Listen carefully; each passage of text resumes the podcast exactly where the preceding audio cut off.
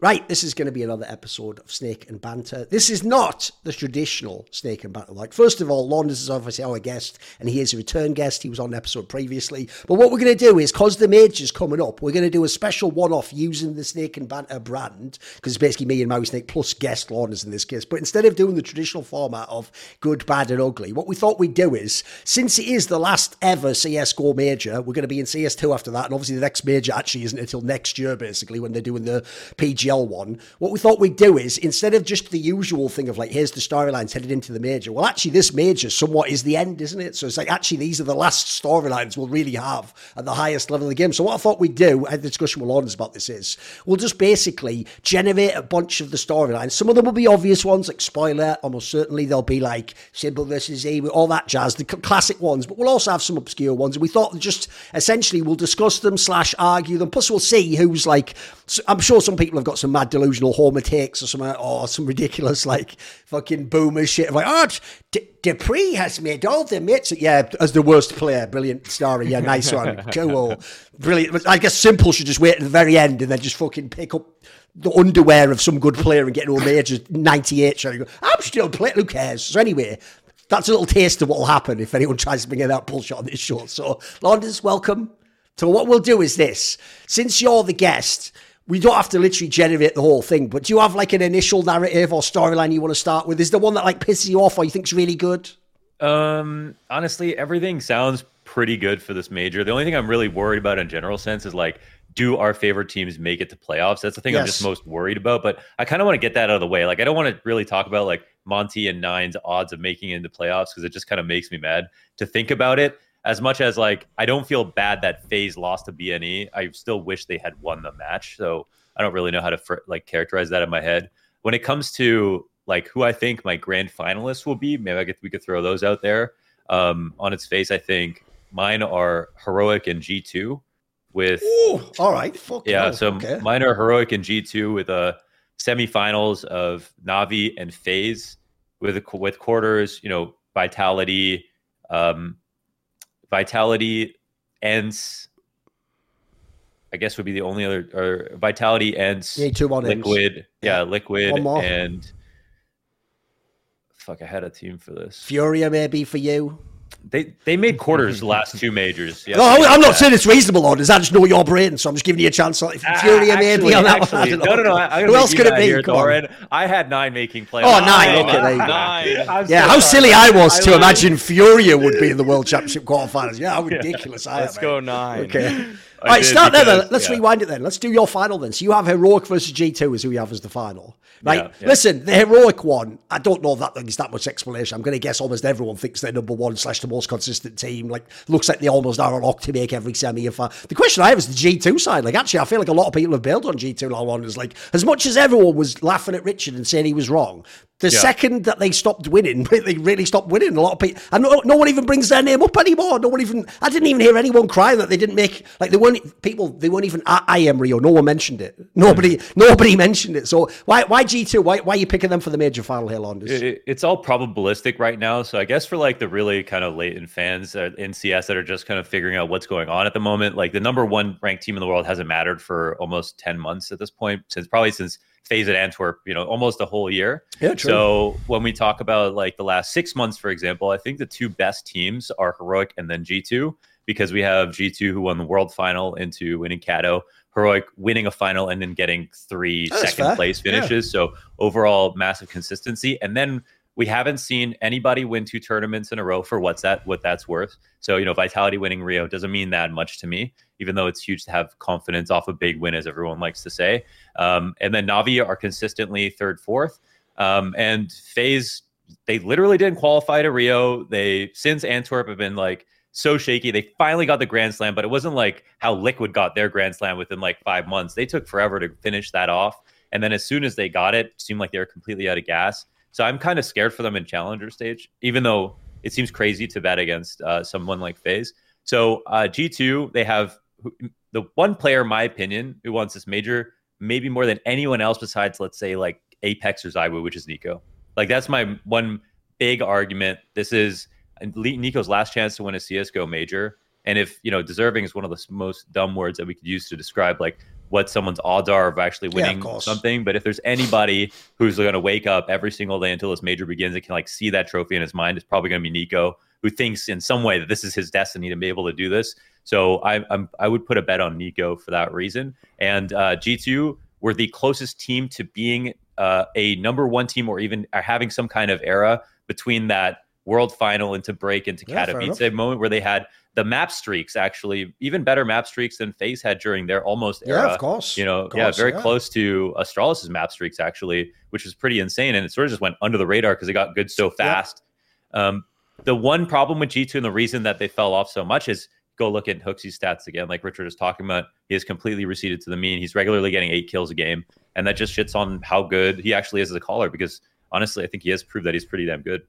By the way, just as an aside, on this episode, another thing that'll be slightly different from the other ones is like notice Launders started there with like how likely it was and why he explained like why the teams, you know, in a simulation would get there. But the other angle we can also do, so we're going to do that because we're all analysts, obviously. But the other angle is, to be fair, for this one, since it's the last major, just narratively, I think you can also pick just storylines you would like to happen. You don't actually have to think they're they're like likely as we do it, just to keep like it a bit wide open in that one. Because like I don't disagree with his take there, Maui, on the idea like Heroic and G2 could be the two. T- Essentially, Heroic versus almost anyone in the top five is probably a good shout. Like I don't know if I would pick that as the one I want to happen though. That's the difference, you know. Like if I actually want it, the problem I have with that one is this: is this, I guess we can keep, keep analysing his take because I'll just say this on the other side of it. Like I don't, it's not. I don't think G two could be there. I just think they they they live and die on the fucking firepower. So if the firepower's there, they can make it there. My problem is the heroic side. Like I can't lie. I was out on heroic even before this final, guys. Like even I even said this when we did the watch party. I said, look, on paper they are the favourite, but I'm not fucking picking them. I'll take vitality because heroic has that fucking aspect now where people don't get this. Like it's one thing if you lose, but it's like a specific opponent or, you know, it's like a map in the draw. So they can just lose to anyone because they lose to mm-hmm. themselves. They really do have that problem that certain teams have in history. So the downside is essentially I wouldn't choose them to be the final because I don't think they can win it. That's the problem. If I really thought like, you know, it's like a true heavyweight match, whoever wins this, like props, like, Oh, if essentially the joke is, Launders, if fucking Katie and NiKo play in a major final, it's like, well, I guess one of you's got to win. You know what? I don't want it to be like that. I want it to be the other way around, like simple as NiKo. Like, come on, guys, like who's going to win this thing? Like, I don't want it to be like, well, someone has to win, so now we can't both lose, can we? Like that. In a way, that's back to me. So come on, Maui, where you at on the heroic G two angle?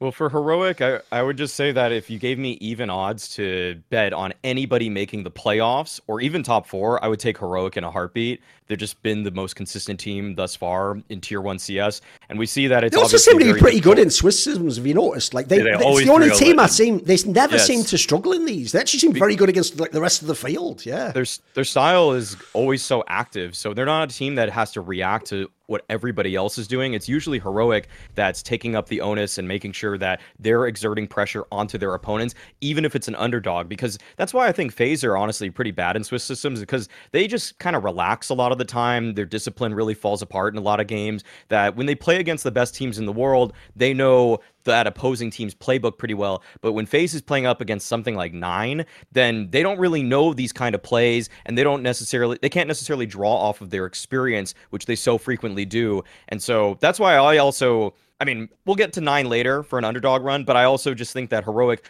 heroic style is so foolproof in terms of just making it deep consistently because their player quality is probably actually in some ways the lowest of teams that I would consider in the top five right now, but their style and calling is probably the best. What's sad they- is, in a way, by the way, I also do think, even though I don't believe they can win, if I actually could pick a storyline, here's what people don't know, Launders. Even though, like, the romantic part of me would pick NiKo or, like, you know, karrigan gets two or Simple mm-hmm. gets two, like, that's, like, quite a cool storyline. Actually, if I just think of the fact it's the end of CSGO, though, I also think in a way it would be cool if Heroic did win because I actually think they've played the best Counter Strike over the last like what at this point in time, probably like nine months, a year or something. Like, like if you thought like Maui's saying, just from the beginning of tournaments till the end of tournaments, like match after match after match, who's played more consistently good Counter Strike than Heroic? Like, by the way, their map pool's been amazing the whole way through. Like, and they've done it all. This is the key thing to me. They've done it all without anyone close to like the god tier player. Like, as much as hmm. people talk about stavn is good, no one's comparing him to fucking Simple and ZywOo. Like, no, we're not, we're not having those combos. So it just shows that, like, essentially, if you were to say to people at the end of CSGO, it was won by this team, and they were like, oh, shall I watched the demos? You'd be like, yeah, that is actually how CSGO ended. That was the top level of what you could do in the game CSGO. Like, it would almost be like na- narratively fitting if they won. Yeah, the other thing I guess it's like likable about heroic is the fact that like they, Okay. they we might disagree on this one, but go on. uh, the, the one that the one thing that can make them likable in the past, like in decisions they've made. Okay, number one, it's like okay, like cadiaN was like one of the most hated personalities for sure. If you still hate him because of like who he was or whatever, I get that. But um, as like you know, an emotive IGL who has by reviews of other teams been you know looked at like Chopper called him his favorite IGL. Like a lot of people Oh, are looking at him finally as his as like one of the best captains right now. I think he's done a great job of actually being both a very very good IGL and honestly, I mean, I, I don't know if people consider him overrated as a player. I feel like he's not that good as a player. Like he's very very up and down, so he can be very good. But this the the team that he's put together, you know. They, they pro- kind of all have a brand because of cadiaN, I would say. And then, you know, even though stavn is the carry of the team, he's he's sort of like a fake shox. Like he is a little bit inconsistent. He's not like there in all the finals and things like that. As much as I love stavn, um, and then the other thing is that they made this very brave roster move in uh, refrezh to jabbi, which I thought at the time was going to be the difference. I think that would have been the difference between Astralis being at this fucking major or heroic. Uh, no, heroic I think would have made it either way, but Astralis getting in. Though when Copenhagen Flames started to lose all their players and everybody went to all these top teams, jabbi was the one that was open for Astralis to take at that time, and heroic dropped refrezh, who was better than most of Astralis, to take a chance on jabbi, and they prospered because of it. He's actually their best player this year. He's probably the most improved player of 2023. So that's that's a brave move that heroic make. I think makes them a lot more likable. And so for me, they kind of continue on this like uptrend of uh, me wanting to cheer for them. Even though I think the last time we talked, I was very off on heroic. I thought they were frauds. I thought they were going to never win that final. And then when they got to Rio finals, they actually won a, a final. I think I still have. I'm still like liking them a lot. okay. But the, yeah, I mean, I think that wraps up a lot of. Well, okay. I mean, the, the the big elephant in the room here with heroic is just that in the legacy of this team, it's impossible to ignore the cheating scandal that happened with them, and I, I think that's where it's really hard for me to honestly still like them. Like deep in my heart, like I know teses boosted Hunden to get a, an unfair advantage. Like despite what they say about that, you're not boosting a guy who's suddenly connecting to spectate. Like all the evidence was there that he did that. And so like that's still in the back of my mind all the time when I think about heroic. And despite the journey that cadiaN was on and everything like that, they were cheating. They Oh, so, by like, the way, not- just as an aside, because this will help your point actually.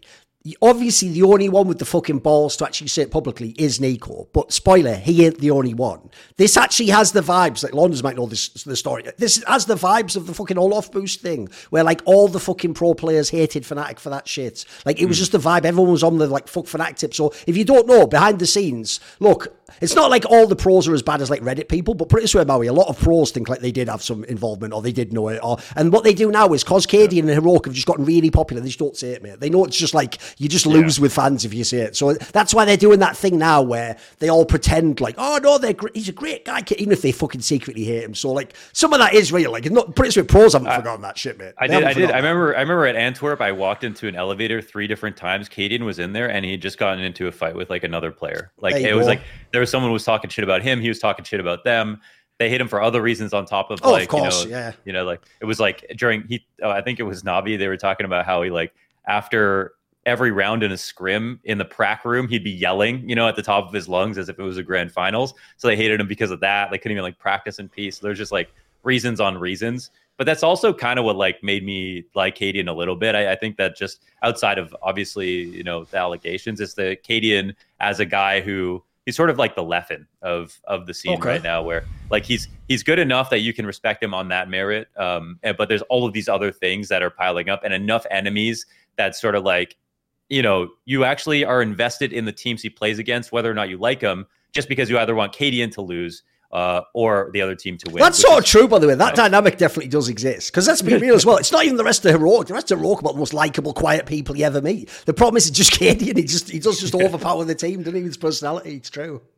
I wonder. I want the whoever whoever is, is NiKo going to be the hacks. Then he's gonna he's gonna bring up all the evidence anti the anti cadiaN thing. This is going deep into the melee. Right, let's do the pivot Yeah, then, because Dark here's what we'll do. cadiaN. Essentially, the topic we were on here was sort of like what would the best finals matchup be, or what will the finals matchup be? Right, that is one certainly. Another one for me, I actually think a really cool one because it's absolutely possible would be somehow if for the last major ever, fucking NiKo and karrigan have to face off, Yeah. and not mm. only that, it's even more delicious than I ever could imagine. Because in this scenario, karrigan already has a major. So no matter what, he can't essentially totally lose. But if he wins two already, that's so insane if you NiKo. And then secondly, the idea he won it like while you're on the other side, like even though they all claim, you know, there's no beef now and they're all shaking hands and do as many more, that has to burn you inside. Like that would just bother you. Like that's the sort of shit where like the joke is if you're fucking NiKo, like like the day after you lose that final, you have one of those dreams where you wake up in a cold sweat, like, oh, oh, for God, I thought, I thought I played in the final. You roll over, like, oh my God, I did. It was, it was yesterday. It's like a double fucking, you know, like in the movie, the double fucking scare from the dream within a dream. Like, oh, I lost the final. Oh shit, my whole career,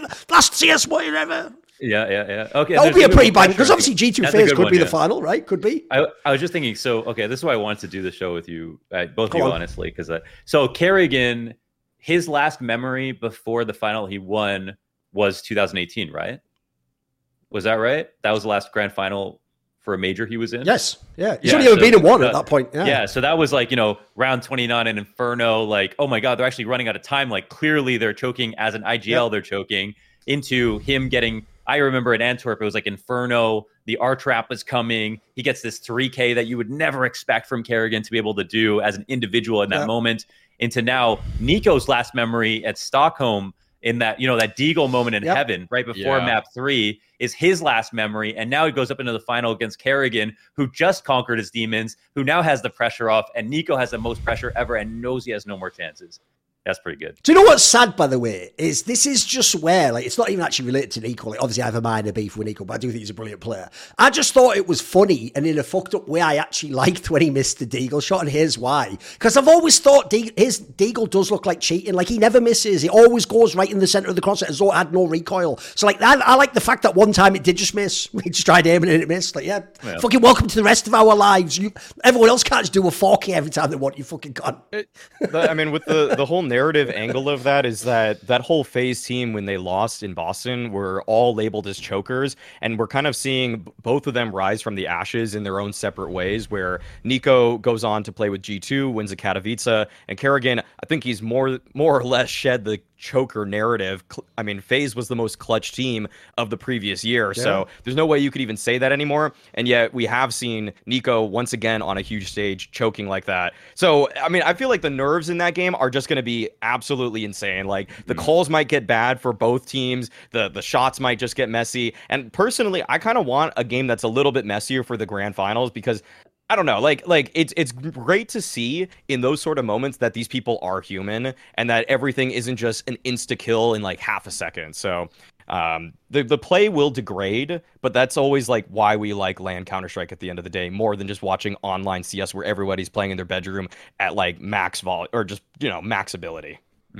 And then being as obviously this is the most wide up major in terms of what the semis and the final could be because you have like I mean the joke is Cloud9 didn't make it, but if Cloud9 had been there, there'd be like fucking seven teams could make like the semis or something ridiculous. But even without them, obviously there's a world where you absolutely could have the Simple versus Emu in the final. You could have Navi against Vitality. These are two teams that can make the final. I will say the only downside of that one is one on the Navi side, like the what has tilted me so much ever since they won the blast with SDY is Navi only looks fucking bad, and so you go right. I'm finally going to be out on him now. Fuck them, and that's when they do like the quarter and the semi run. You're like, oh, maybe they're back because like Simple actually does play well again now. But then at the same time, if you ever think like at this last tournament now, like, well, they should now be able to win the tournament, like then they'll just shit their bed again. So I do feel like Navi's probably one of the hardest teams to actually have faith to predict they'll go far. But if they do, let's be real, they do have Simple, they do have some amazing players. That would be a banger. Obviously, ZywOo's never done anything in the playoffs of majors because for whatever reason, all his Vitality teams just sort of flunk the majors. Who knows why? Why. Not really any reason. They have loads of veterans. So I don't even blame totally him. I pointed out on Twitter, like, obviously his stats do go way down in the main portion of majors. I'll just add the caveat for people who don't get it. I'm comparing him to Simple, the most goated player ever who has the godlike stats. Understand, every other star player also goes down at the majors, and actually his level, I think he'd average like a 1.17 rating or something over like a. that's pretty good still, guys. Like spoiler, that's probably better than like shox, fucking a lot of great players that you're thinking have won majors. Like so, it's not the zero shit, but the key thing for me is it's obviously dark horse. These two teams would both be in the final, but it'd be a fucking sick way to end the game on the like individual player angle. And by the way, even though it wouldn't change it, obviously it'd get mad spicy if somehow ZywOo won that one, wouldn't it? Right against Simple in the final. That would be like yeah. the dream, basically. Because if people don't know, that's one of the downsides of team sports. Because you're trying to make an individual rivalry in a team game, it's not actually that often they're going to meet, etc. Like if people don't know, like that's my, people might not actually know this. Like Messi and Ronaldo never played in like a European Champions League final. They were in, they won loads of them, by the way, but they just never played in the final. It's just never happened. So, or maybe there was one. I think there was maybe one like when like Ronaldo's at Man United or something. But like they actually don't have the face-offs often as you want. So in a way, that would be cool. Imagine them two in the final. That would be so hype, wouldn't it? And by the way, it'd be in France for fuck's sake. Imagine yeah, that. That'd be insane, wouldn't it? That's true. Yeah, I want Vitality to be there just for like the atmosphere. Would be hype as fuck, crazy. I guarantee. Yeah uh, and like Apex. So you already get emotions from him in like a group stage. Like imagine like in front of this crowd. But the only problem for me is just like you know that that that meme. It's like the SWAT team, and then it's like the clown snuck in the middle. Like NPL in playoffs, I feel like it's just going to be such a liability for Navi. I feel like he's going to crumple up like a piece of paper, and I just don't want to see. Like I oh, want this. So you know what? You just made me realize. Like, you just made me realize. At the same time as we're doing best storylines, some of them contain the worst. So here's here's the worst storyline ever. If you want people to respect CS:GO's elite esport Launders. So who won the last two majors? Um, Norbert and NPL. It's like close CS down. That's enough internet for today. Like, I, I, listen, it, I don't. A team game. I know exactly. Like, look, on the one hand, I want Simple to win another major Launders, but if it means NPL has to win, I don't know. Actually, you know, I might have to give that one up. That's some yeah, like porn stars level shit. What? Best I can yeah, do is Norbert. Oh, get, oh, hey, Gabe, can uh, can uh, fucking Guardian and NiKo win majors? Uh, best I can do is Norbert and NPL. Like, sounds brilliant. All right, okay. Yeah. Okay, with Bit, with Bit, okay, he had this like an unreal rookie year, whatever, won, yeah. the, won the major, but he was a superstar in the WePlay Academy League and for me, NPL was like he was never even the best player on Navi Junior ever. Like he was like he, even headtr1ck was better than him. So for him to get that call up for there oh, was like a sour taste in my mouth. I got like swapped out headtr1ck for him for because like they forced headtr1ck to op when m0NESY left the academy team. Then he liked opping, but like I feel like he would have been fine rifling if you asked him to. They should have just had headtr1ck play, play for Navi. It's just obvious. He's clear. He's a better player, man. Yeah. He's way better. So this move is strange. Honestly, I like Blade. Obviously, has done so much with player development but I mean, I guess it doesn't mean he can't miss. And I feel like with the NPL move, it was sort of like, what what what did he see here that you know we couldn't see oh, by the way, that's the one thing. I sadly, by the way, I know Blade, and he would never do this. He actually is like a robot. He doesn't seem to like really have mad emotions. He doesn't care about get proving people wrong on the internet. But my dream would be that Launders that, that Navi actually somehow does win the major, and then Blade goes on a Richard Lewis style, like, "How's my NPL today, dickhead? How's how's the greatest coach of all time today, dickhead?" Because imagine that. Imagine if Blade actually started talking shit, like just messages at Sonic, like at Sonic, like I don't even need IGLs to win these motherfuckers, mate. Like, oh, it'd be so sick, wouldn't it? Imagine Imagine that if he turned heel right at the end of the game. That'd be hilarious. because the best thing is, if you know Blade and Simple, right? Look, if they win the major, they probably will just force themselves to pretend they actually respect NPL. But they're such twats. I could even see them like winning, and then in the interview being like, "Yeah, I'm actually surprised we did win because uh, some players were making a lot of mistakes." And they're, they're so bad they would even do that in like the speech or something. You know, like when they win, like Simple's so brutal. You know, I mean, some of my teammates almost let us down, but at the end, we did win the game. Like, you've just that's, won the major, bro. Please, thing, though, just let this with, go that's the one thing with Navi where it's actually a little bit hard to believe in them winning this because I think they understand that their team is flawed. But a couple of yeah. the other teams here recognize that this is probably as good as it's going to get for them. I mean, I'm talking like Heroic. This is as good as it's getting. G2, sure. they took that long break. It's been yeah. almost a month since they're even playing a match. Like they should have worked on everything. Uh, Vitality, Vitality too. Yeah. Vitality are feeling pretty good right now. FaZe still have the lineup that was able to complete the Grand Slam and win the last major. So like I mean, there's a lot of reasons that the those teams feel like th- it makes sense for them to win, but like at the end of the day with Navi, the mental fortitude, it might it just might slip because they know ah like we weren't really ready for this major. If this came in a few months, if we swapped out NPL, or if if he just got a lot better, maybe they had a chance. But like, it's hard. It's still hard in some ways to count out simple.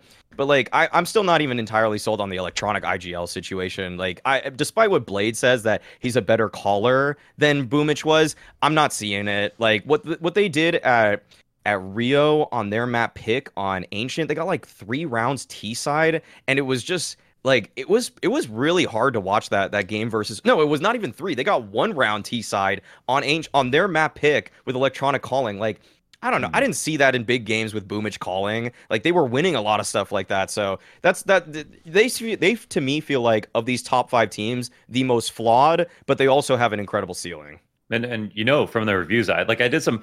Oh, what was it at Rio? I did a piece of content where I asked every other IGL what they thought about every other IGL, and when it came to Navi, I didn't hear a single player say that electroNic was a better caller than they felt Boombl4 was, or they felt that okay. Navi was always harder to play against when they had Boombl4 calling. yeah. And of course, yeah, like 2021, of course, like more fresh in their memory at that time. So like that was when Navi were their strongest, but that also does say a lot about you know what we think about Navi right now.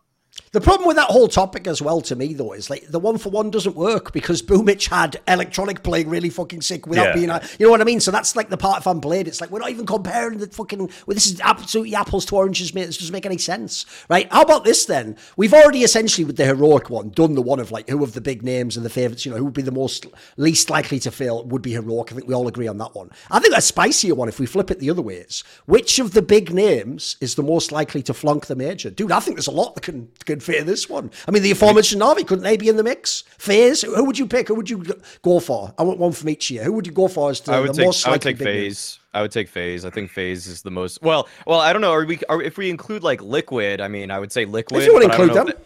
Okay, okay. I would say I would say Liquid are probably my most likely to just flunk out. I, I haven't really seen anything from them too lately. Like them losing to Furia in the way that they did at the RMR is still pretty much seared into my brain, and also the way that like with with them with with the problem with heroic that I have is that their ceiling is capped because cadiaN is probably of those top five teams the worst opper. oSee is worse than cadiaN by a considerable margin, and on top of that, th- with Liquid, you have a couple weak players there. Like Nitro, probably one of the weakest fraggers, also of these top six teams. Uh, oSee, I already just said that. I mean, like, and Elige kind of he's coming back into some form here and there. It, it's just streaky with Elige. I can't. I don't know what to expect game to game. YEKINDAR has the highest variant style known to man, and then Naf, this pillar of consistency, can't always deliver enough impact in a game because if the the first plan and even the the B option goes so badly, what can he really do in a one versus three, one versus four, other than get two kills and still lose the round?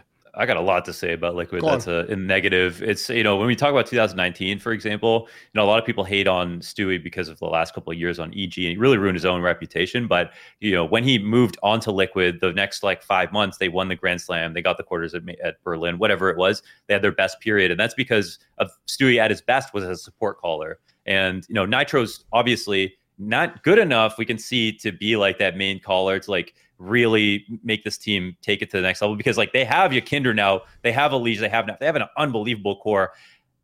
We have a team right now that basically is like 2019, but without the support caller in Stewie, and they have not adapted to the fact that they picked up a very strong offer in theory. Like since Simple has has played on Liquid, Liquid have never played or around a very strong opper and have clearly not shown that they can. And in my opinion, oSee is a way better player than we've seen so far from Liquid. And if he, if in my opinion, if oSee played under FaZe right now, he would be looking like broky. I think karrigan would be able to get that out of him. That's how good I think oSee could be and showed that he was at one point as he was coming up. So, in my opinion, Liquid system has been so rigid that they're trying to play like their 2019 self without the uh, the, support assistance of calling and not adapting to the fact that they now need to activate their opper and just resigning to the idea that like they were never really that they never peaked with a top opper.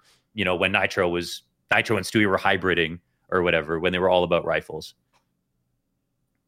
I'm trying to think because I actually think for this one you could go so many angles. Like the joke is, like I said, heroics like uh, the easy one for the one least likely to fail. Dude, should couldn't almost all these teams fail? Like, let's be real. There's a world where G two could just fuck up, lose a bunch of the best of ones, get in trouble, then play someone no. good in a best of three. I could easily see FaZe doing it for the same. I mean, the, one of the main reasons why FaZe can definitely do it, by the way, is like they don't always have, like they, they don't really have the one player that just always one v nines the game. So if if that's why I've always felt like if they start slow, you just hope they do some mad clutch comeback, otherwise just lose the game. Obviously, Liquid's a good one, good shout because I mean, even confidence wise, they look a bit less like they think they can win than the other team. Vitality could definitely do it. I mean, fucking hell, ZywOo already has worse performances at majors. Plus, this would be the perfect time for Spinx to just have a bad series or something. You know, that all it'd take. This well, is why I like the heroic grand finals idea because, like, if heroic were in challenger stage, I don't think any of us would have a question they'd get out. Like, they would definitely get out. But like FaZe, for example, like they just seem like they have such an ego right now that they're too lazy to like start fast or like they're just surprised that people are so good right now that they could lose. Rio's in everyone's minds. Dude, the joke Liquid, is you could almost yeah. argue FaZe is more likely to lose in the challenger stage against the bad teams than if they played yeah. the good teams in the next phase, right? like it actually I mean, seems like it. Yeah, it's the underdogs yeah. that they have to be scared of, right? Not even the good teams. it's true. Uh, yeah, I mean, if I if I had to if I had to say a name other than Liquid, my second most likely to fail actually would would probably be uh FaZe, but G2 is like right there with them, mm-hmm. mostly because like the FaZe angle I think we've we've kind of discussed, but like the G2 one is that they haven't played for nearly a month. And so everything that they've been trying in practice, they don't know if it actually is strong in officials right now. And I think that that's where a lot of these teams like the Apeks, Monte, Nine, they have such a leg up because they've actually drilled everything. And even though there's a lot of data to look at for anti-stratting purposes, like you can see the plays that they're probably going to run, the style that they're going to use. With G2, they're unsure of their style right now. And so if they if they have fixed a lot of things or they think they fixed a lot of things based off of scrims they've been playing, maybe maybe it's working in the scrims, but you never know. Like in a match, is that going to work? And then are you going to lose some of that faith because you like you said, like Launders, like NiKo thinks that this major is his, and if things start going badly with the game plan that Swani just promoted to head coach, by the way, right before the major, and then HooXi came up with a guy that has been, you know, just like the talk of the town constantly in terms of wavering opinions, then how is NiKo not going to just say, you know what? Screw this game plan. I'm just going to do what I want to do. And like, it feels like internally this team could collapse in a mental way, whereas FaZe would probably just lose slowly and gradually because they're just getting outgunned, outdueled, and they're, they're playing kind of a lazy reactive style. By the way, one... I hadn't even thought of that as well. That would also be such an insane narrative, wouldn't it? If HooXi wins the last major, like I know, yeah. Richard just just delete Twitter at that point in time. It's not worth it, Because like, what's the point? You know, like, yeah, I know he can't do anything at that point, can he? If he wins the last major, oh god. And By the way, if he wins, too. obviously then today, yeah. dickhead? We've been saying that in green rooms. HooXi should just year. say that. What about the major, dickhead? And then also just say it. By the way, I don't use Telegram under any circumstances. So, you know, just to make jokes, that'd be perfect time to clear the ground. You know, just put that out there in the world. Yeah. I do not have one, a Telegram account. The one thing that that could be nice here for G2 uh, Maui is the fact that they did so I, they did prove that over a break they could still be good. Like most teams do not uh, survive the year the year start after a month break. Most teams do not start after having too long of a boot camp sure. before playing their officials and regularly need to play officials. But G2 did go from world final into winning Kato after a pretty big break, which is something that honestly most teams have not been able to do. So I think like under preparation, G2 have shown that they can start fast. Whereas like, you know, Liquid are going to start like shit in this challenger stage. You know they are. FaZe could be slow. Um, but I actually think G2 could be one of the few teams that without a lot of officials actually still start strong. Because the, the, the real reason I have a problem with the G2 one is like, I'm one of the people who never thought the lineup ever should have been bad once they got JKS. Like, I actually look back, dude. I have watched back so many fucking times that RMR for Rio. Like, it, even when I'm watching it, I think they're going to win because it doesn't make sense that that lineup of players could lose to these opponents. Mm. Like, I, I don't give a shit anyway. Yeah, but Gamer League to play. It doesn't even matter. Like, they should actually be able to tie one of NiKo's hands behind their back and still win that series. Like, it, it that so the fact that that can happen means I have to think it's possible now as well, even though there's no reason for it to happen. Like, now they should be, in theory, on paper, they should be a lock for the top eight at least. You know, it's then you know who do they get and what happens then and pressure. But like you have to throw it in there. There is a world where maybe they just flunk. Right? How about this? What we'll do is because obviously we're going to spend a lot of time talking about the big names we've already addressed a bit. Let's to have some fun. Let's go to the other end of the equation. You guys mentioned some names earlier, so let's do what for you would be the best underdog run that can happen. You can pick whatever angle you want. It could be like it's a fresh team or something about the game or you like the specific Okay. team. So give me an angle. Come on, man. What's an underdog Well, run okay, you'd for, like? for for narrative's sake, I actually have one that probably has flown under the radar that I think is pretty interesting. Is that if KRIMZ is able to actually do something with Fnatic, like I don't really care that much, honestly, about the Fnatic team, but about KRIMZ's legacy right now. If he's able to make playoffs like he did at Rio and actually just kind of wild, show once again his value as an overall player, like a really solid rifler, like when I looked at actually like S tier land trophies for a lot of the big names at this event, KRIMZ, KRIMZ is tied with karrigan right now with 19. They have 19 S tier land trophies, and KRIMZ has some of the most majors here. Like Oh, with, with Astralis, most of the Astralis guys being out, the only people that I think are ahead of him are dupreeh and Magisk at this major. And so for him to actually go deep with the chance to actually, you know, pull off an upset, show a little bit of that magic at the end of it all, I think that would just be a really cool fairy tale run for him. Um, that being said, I don't really care too much for Nika Dawes. I don't really care too much for the rest of this team. I just think that for him individually, uh, it would be it would be a really great way to tie a bow on what was a fantastic career throughout Yeah. the entire the entirety of this game. It, so kind of like what you said, uh, Duncan, about dupreeh and how he's sort of just like getting pulled to you know the 19 majors or whatever, but ultimately is like actually one of the biggest liabilities on Vitality right now. Whereas unfortunately for KRIMZ, he's kind of trying to carry from the back, right? He's actually doing a really good job individually. And of all the players that we talk about when it comes to longevity, KRIMZ is not the one who's been talked about the most at any point in history, but has consistently been good in tier one over time. I think, by the way, he about- would be yeah. my pick for the player with the true best longevity ever. Like, Right, it- it just like you say, he's basically never been bad ever.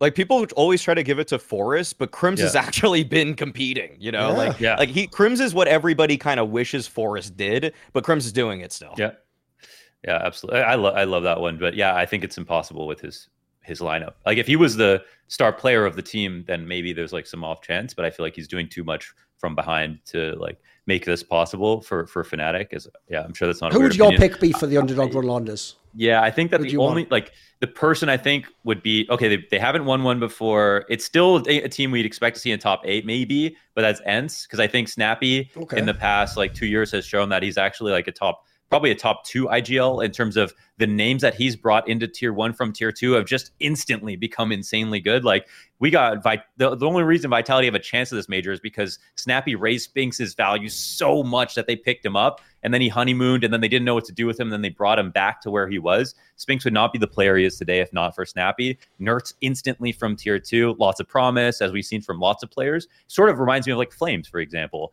Um, to use another Israeli example, flameZ, you know, played on OG.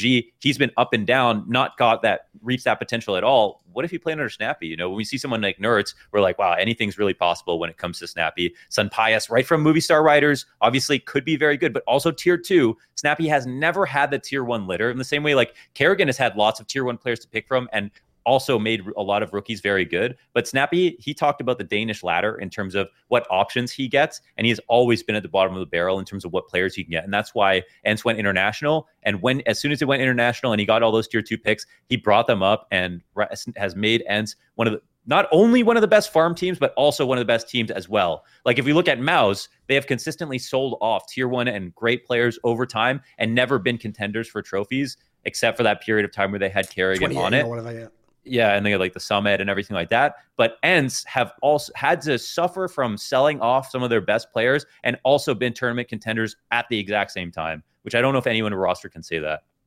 I will say ENCE was going to be my pick. I mean, similar reasons. Like, I actually just think it would be really cool for Snappi to have like a playoff run in the end of his fucking career. Because people don't know, he's one of those people who tragically, like at the majors, he never had the runs there. It was always the other tournaments and the medium size events and stuff. So, uh, by the way, I think, uh, except for Antwerp last year, so basically, I think it would also just be a cool way to end the game. I mean, he's basically had like a mini karrigan renaissance where people counted you out, but at the end, you actually had maybe your best period ever. And then also, yeah, the NertZ one's a brilliant one because, like, the joke is, it almost sounded cynical. Like, wait a minute. So you guys haven't been good since you had Spinx. You just recruited any Israeli player. Like, all right. But it turns out they're actually all cracked out. Like, if people don't know, sure, it's only, like I looked it up now, he's only played 23 maps on land this year. But Nertz's numbers are 1.22 rating, 1.31 impact rating. He has 0.79 kills per round and 0.63 deaths per round. Like, an 83 ADR. Like that's bonkers. What's, what's, super impressive about Nertz's numbers like that is that it wasn't just a plug and play for what Spinx used to do. Also for ENCE, mm. like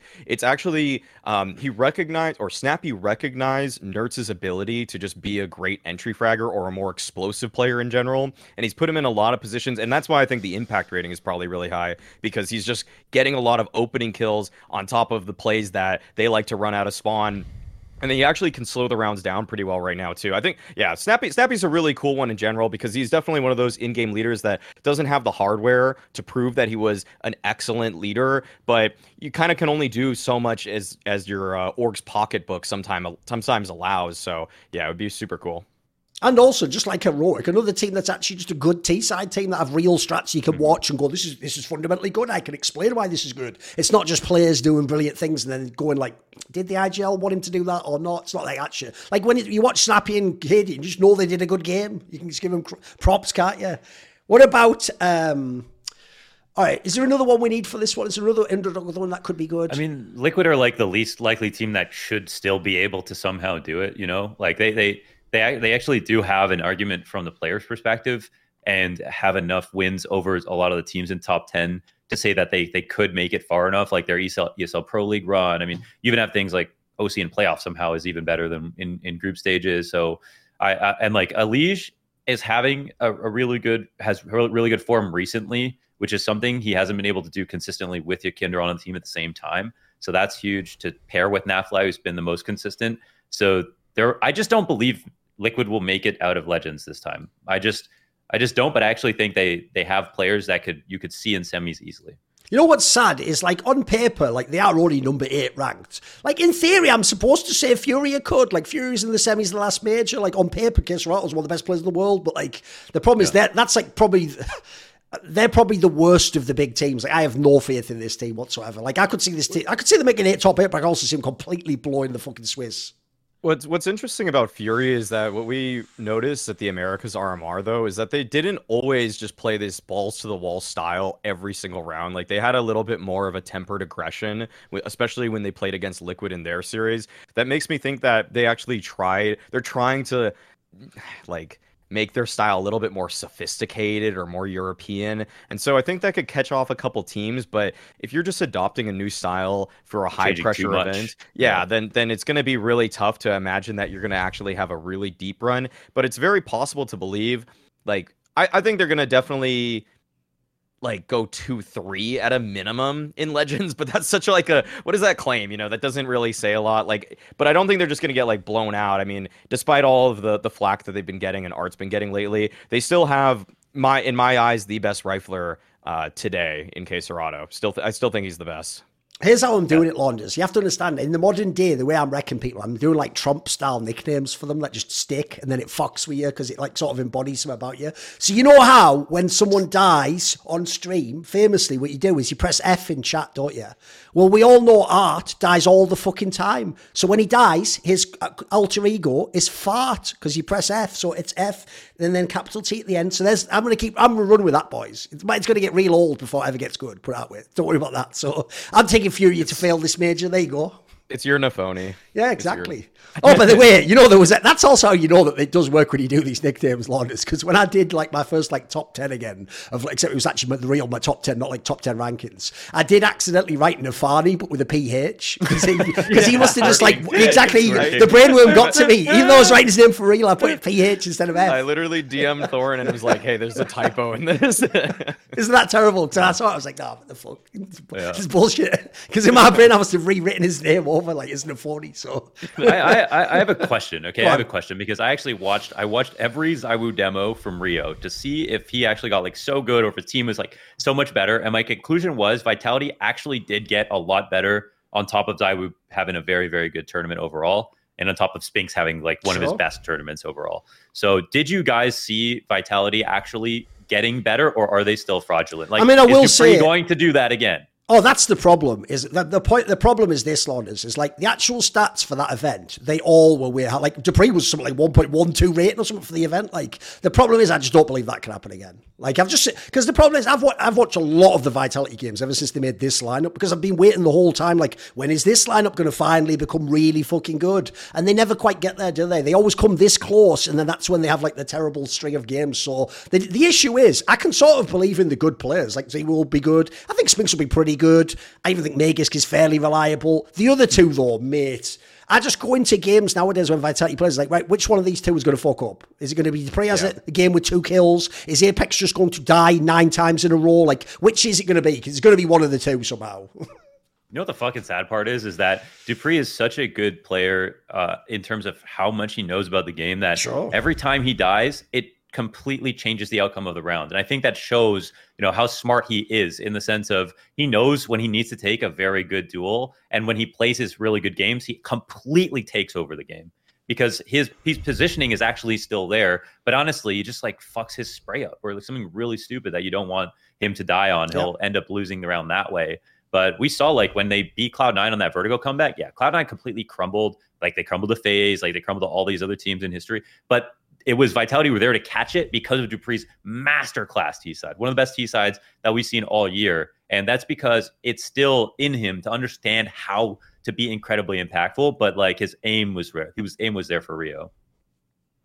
Rob with you. Yeah, I mean, okay, for for vitality and to answer your question more specifically, I think that there's going to be a slight regressing to the mean because yeah, I, I, just don't think that dupreeh's mechanics hold up necessarily. Also, sometimes I see him just get outplayed around like smokes or like newer utility that that teams like to throw. So yeah, there's a lot of experience, but I think in terms of the micro, like I don't know, does does dupreeh grind FPL because it strikes me like he doesn't even touch that space at all, and I definitely think that he should have been for a while. Never but, really did during Astralis era though. I think either. Yeah, and so it kind of relies on just like fundamental understanding of how he should be positioning and how he should play out certain situations to help his team the most. And so I think he's going to regress. I think Ma- Magisk, though, for the longest time to me, was the second best player on Vitality after that initial honeymoon with Spinx. It felt like the only two people that were holding up their end of the bargain were ZywOo and Magisk. And so I actually think that Magisk has probably a little bit more to give. And I still, like, the thing was with, with Vitality,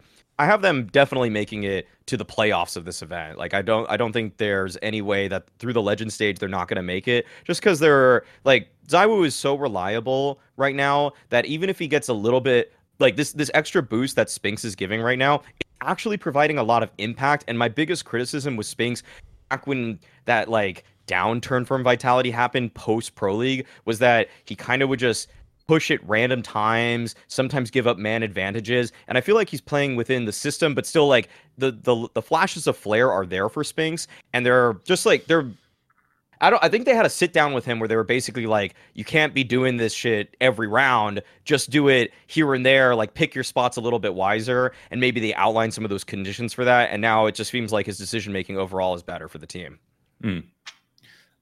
Yeah, the only other thing about Vitality that's like on my mind is just that like before Rio, I didn't think they were going to make it through Legends. I thought it was actually very unlikely they made playoffs at because it just they just they look so fraudulent to me. I mean, I don't know how else to put it. Like besides ZywOo, and then ZywOo even tapers off like the deeper you go usually. So like there was no there's just there was no s1mple on the team. Um, but now it seems possible. If you look at the map pool, they actually have I, the strongest map pool of any team right now. They're they have an underrated one. The problem they have yeah. is they're not like the true best on any map. But I know what you mean. Like they can definitely no, no, play no. like a solid four or five their nuke right now could be it could be argued that they're, they're the, best? the, best? Yeah, because they have uh they have uh, they have uh FaZe and Oh, for people they, beat, beat these are all the best nuke yeah, but they, are eight and zero. Oh. They're eight and zero oh on nuke right now. So okay. they, they actually, and then their two worst maps, they went three. They won three out of four games on both Overpass and Mirage. Well, that would definitely be a game change because they've never in this team ever had like the one map they could like always win on the whole map. So if they have that, that'll be a yeah. game changer for sure.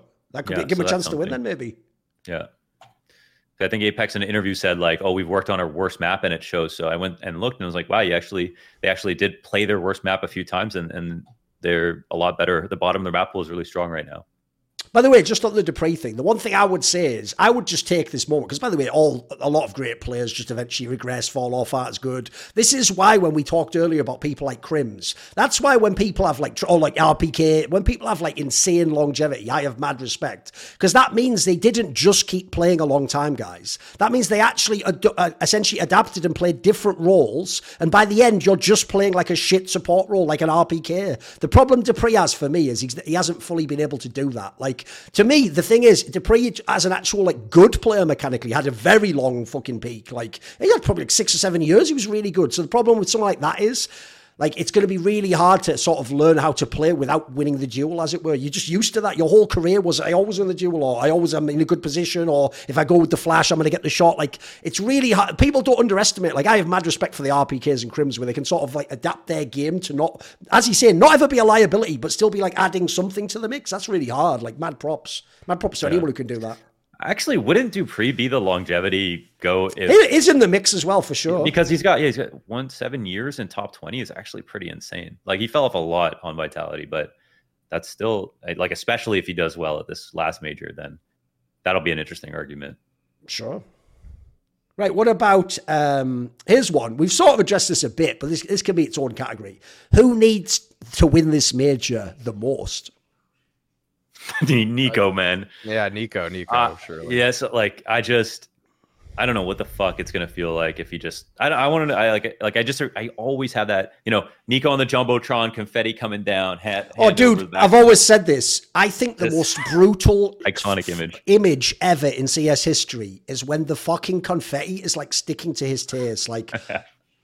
Bro, because that wasn't what that was designed for. That was for the winner, obviously. But that's what's so insane. I've always thought in CS, by the way, can't we just like politely let the losers leave, then set the confetti and all the pyros off? Why do you have to sit there as the loser? Like, like literally confetti. Ah, please, oh yeah. So fucking gross in it. I know. I had this weird like list of players who either did or didn't win majors that for me, just watching over the years, felt like these are players that I always expected to win. Okay. So I have what I've called a big five, which Yeah, yeah. is NiKo, Guardian, karrigan, Zywoo, and s1mple. And I think Zywoo just kind of sneaks in there just because of the unreal consistency in the last four years and also minimal uh, major opportunities because of COVID, obviously. So having like NiKo and Guardian are the two players to me that are the biggest sore spots in terms of haven't won a major yet. Dude, how sick is it that before that they. Stockholm, they all could have just ended with no majors there? You could have had Yeah. all your five with no majors at the end. It- yeah, isn't that crazy? So I was It- thinking yeah. about that. You know, s1mple barely got it, and that's why Yeah. it feels so apparent. Um, karrigan also, right? Like, there's a ch- like, there's no guarantee karrigan wins this major. So if he didn't win it at that time, even though it felt like an arrow was coming, well, who knows? Like, so right now, NiKo and Guardian are the two players that stand out the most. And then my like short list for like other players who I could have seen winning a major at some point in history are, you know, because they're so good or whatever, or like uh, Elysian Naf as two NA players, you know, just Yeah. because of Liquid Arrow, because of their uh, individual consistency. Konfig is another who, you know, maybe could have joined Astralis. at some By the way, I'll tell you what, if you want to put on names, like obviously they don't meet those Europeans, but actually the two NA names would be Legion Naf. They've got pretty fucking good long, longevity too. Like Yeah. Naf's hasn't even ended. They just don't have an argument for this good. major. That's yeah, the sad true. part. That's true. nitr0 low key actually has a lot of longevity. Yeah, but that's because the I- I genius. put him on. Yeah, no. Here's the thing: you are te- by the most technical definition, you are right, but that is because he is playing the most low level of all the players. So you have nailed it. You're sort of true. There, that is sort of true. It is. well, you know. One other thing with the um. Although by that logic, my boy was- Exist used to be the king of that before, I guess. Then by the same logic, right? Because he just kept going till the bitter end, mate. He wasn't good. Yeah, one another thing with the Liquid Angle and NAF and Liège and nitr0 for that matter is that they're the one team of the Grand Slam winners that didn't win a major. Like like it's kind of it feels a little bit weird that you look at the Hmm. other three teams in FaZe, Navi, and Astralis. All of them have their majors at this point, but for for Liquid, it's just like you know they missed it obviously because of the player break before going into Berlin, and that's just such a weird storyline for why they didn't capture that. And it also makes their their Grand Slam feel very weird because it was record setting in terms of how fast they were able to complete it, but also how quickly they cooled off after it. That's also an interesting one because, like, I, I remember that same. I share that feeling right when that happened. Fuck this player break. Definitely killed the momentum of a pretty feeble team that needed to have the maximum momentum. Whereas, like, some other teams would have still won the major, you know, after a break. But with Liquid, you kind of knew it wasn't going to happen. But the other thing was they lost to Astralis in that quarters, where during the entire Grand Slam run they managed to avoid them consistently. So, like, it is a question of were they ever going to win that game? As a, a if, if the like land was bad enough quality, they were able to win the game. Power. yeah. yeah. yeah, but I don't know who, else fits this category for who needs it the most? Because here's the thing: you can actually go. There's like two other angles you can go on this. You can also go with people who've won before. Like both karrigan and s1mple could do with a second major, mate. Like remember, they're trying yeah, to go yeah, for greatest true, ever true, at their role. So like, I, I, even though for me, like I actually think both of them can now make the case if you want to make the case they're the best at their role. But the point is, for people who are ring counters, they're always going to go coldzera has two, fucking, you know, whatever. Oh, someone else has three. Uh, device. Um, uh, no, yeah, sadly, yeah. sadly, none of you who count rings ever do the device one. I notice, even though spoiler, he's got all the rings and the entire fucking resume. So I've sort of proven you wrong with my career that you never ever yeah, cared you, about you rings and titles. You know, because it's just like on pit. Look, the stupid thing is, I but, but with coldzera though. But with Cold coldzera though, he does have back to back number ones as well sure. of, on top of the rings, which is like the only other player to do that would be like you know, he's on that short list of like GeT_RiGhT. Uh, is it olof has two as well? No, and no, olof has one. ZywOo and NiKo. Oh, olof has one. So s1mple, ZywOo, Coldzera, and GeT_RiGhT. uh, and GeT_RiGhT are the only yeah, yeah, that's right. That's it. Players with two, yeah. So that's a no, because the thing is, if you're if you're essentially what I'm thinking of here is not really the people who saw s1mple play now, but it's the kid in ten years who looks up and like be like, "What? You only won one CS:GO major? How could right. he be the goat?" Like, if you just have two, that already becomes less of a discussion, doesn't it? Like, if he has yeah. two, it's all cool, in it? Especially because, by the way, if he wins a major like the other one, it's going to be as the best player. So, in fact, you can even make the case, by the way, this is how you do it. That actually that is what proves s1mple's the goat. All mm-hmm. those other names had majors where someone else could have won it for them, or someone else could have been the greatest in the final. If you're s1mple, your whole career was like you just have to do it yourself, mate. So like it'd be kind of cool if you won two majors. This is one I didn't really want to get into, but I don't because it's this one might take a long time. But it's like the the because you guys had the conversation about Twist and Elige, which was really interesting about the criteria for what makes the goat. Um, and for IGLs, I I feel for me like accomplishments matter a lot more than for other roles um, because it's hard to obviously say how good they are based on their stats, you know, besides their results.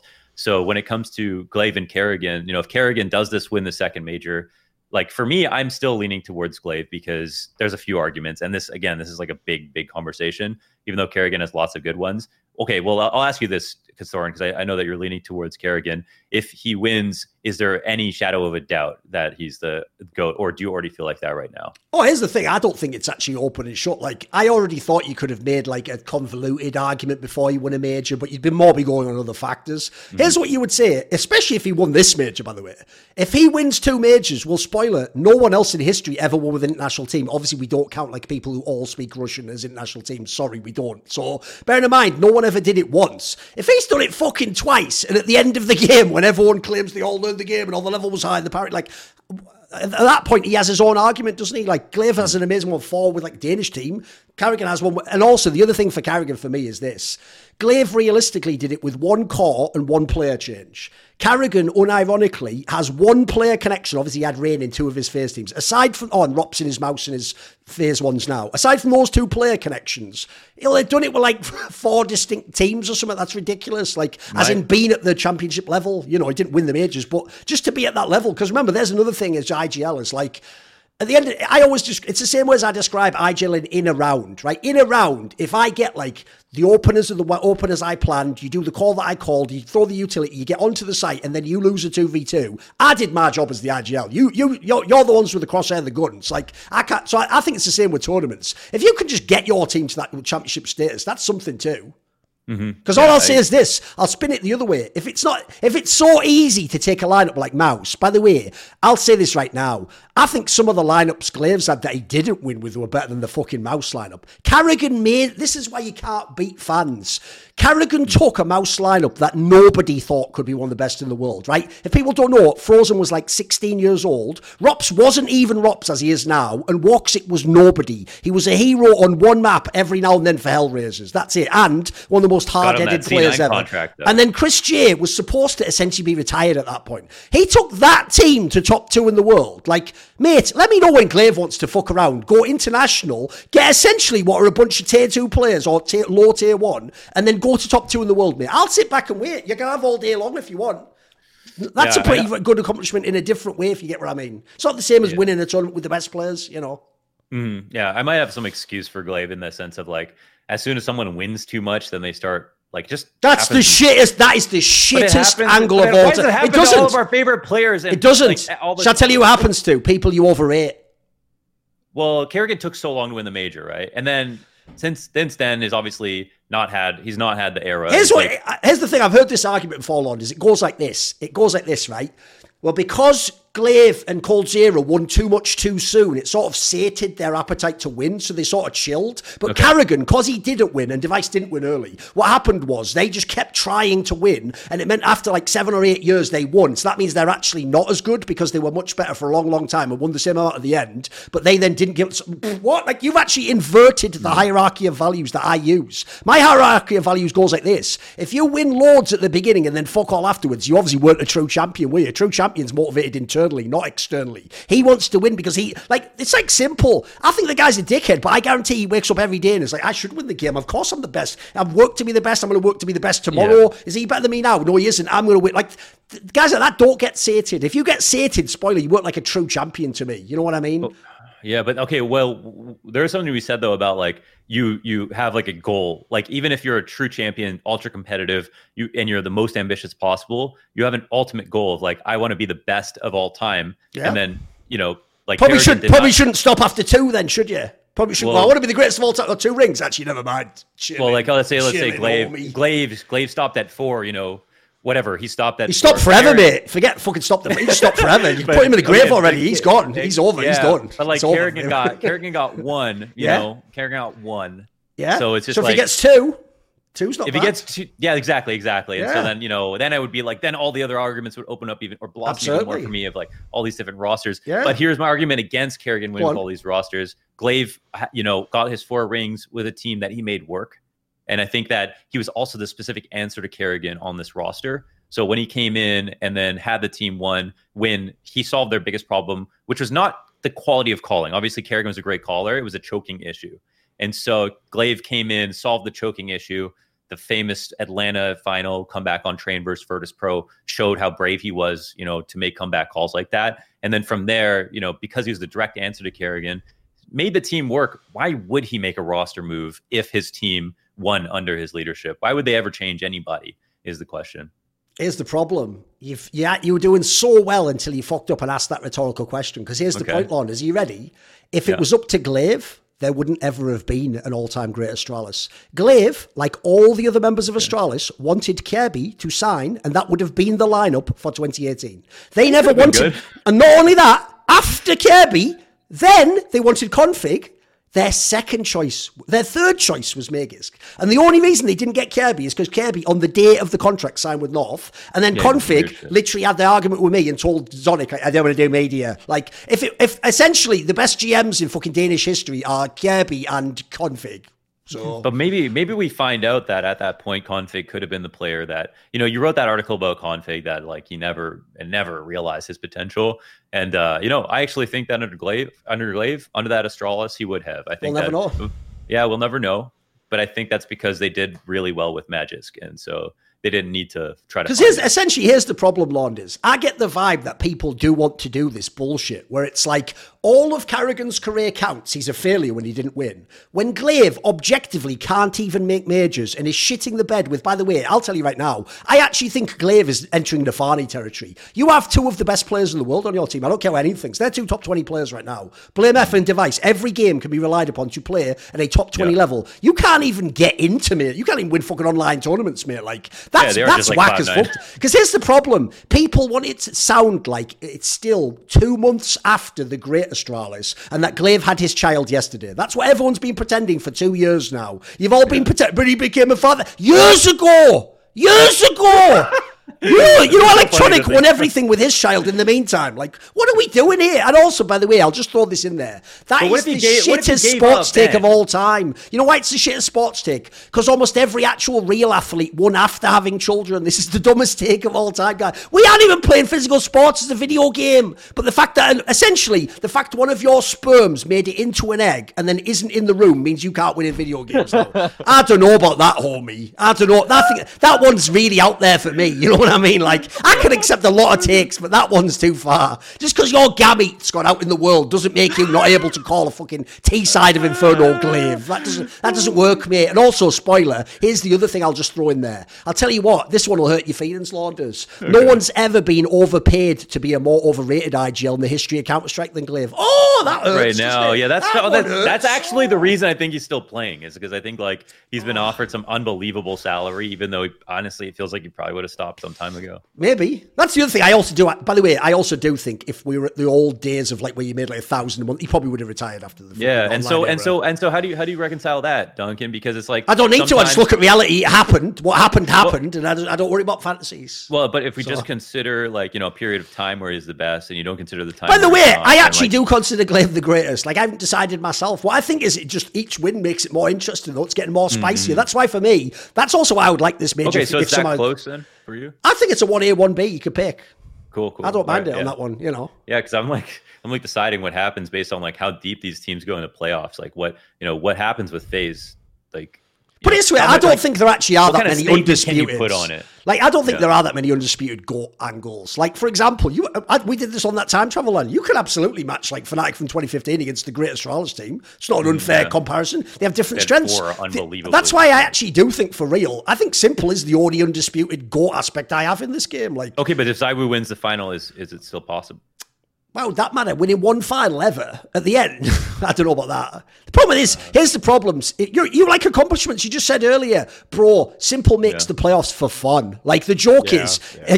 I, I even said this before he won the major, dude. Even before he won the major, he was like the best major player ever in CS score. Like people like Coldzera fell off years ago. Go look at s1mple from the beginning till the end. It's mental. Like a bad major for s1mple, by the way, it's like a 1.18 rating. That's like a failure.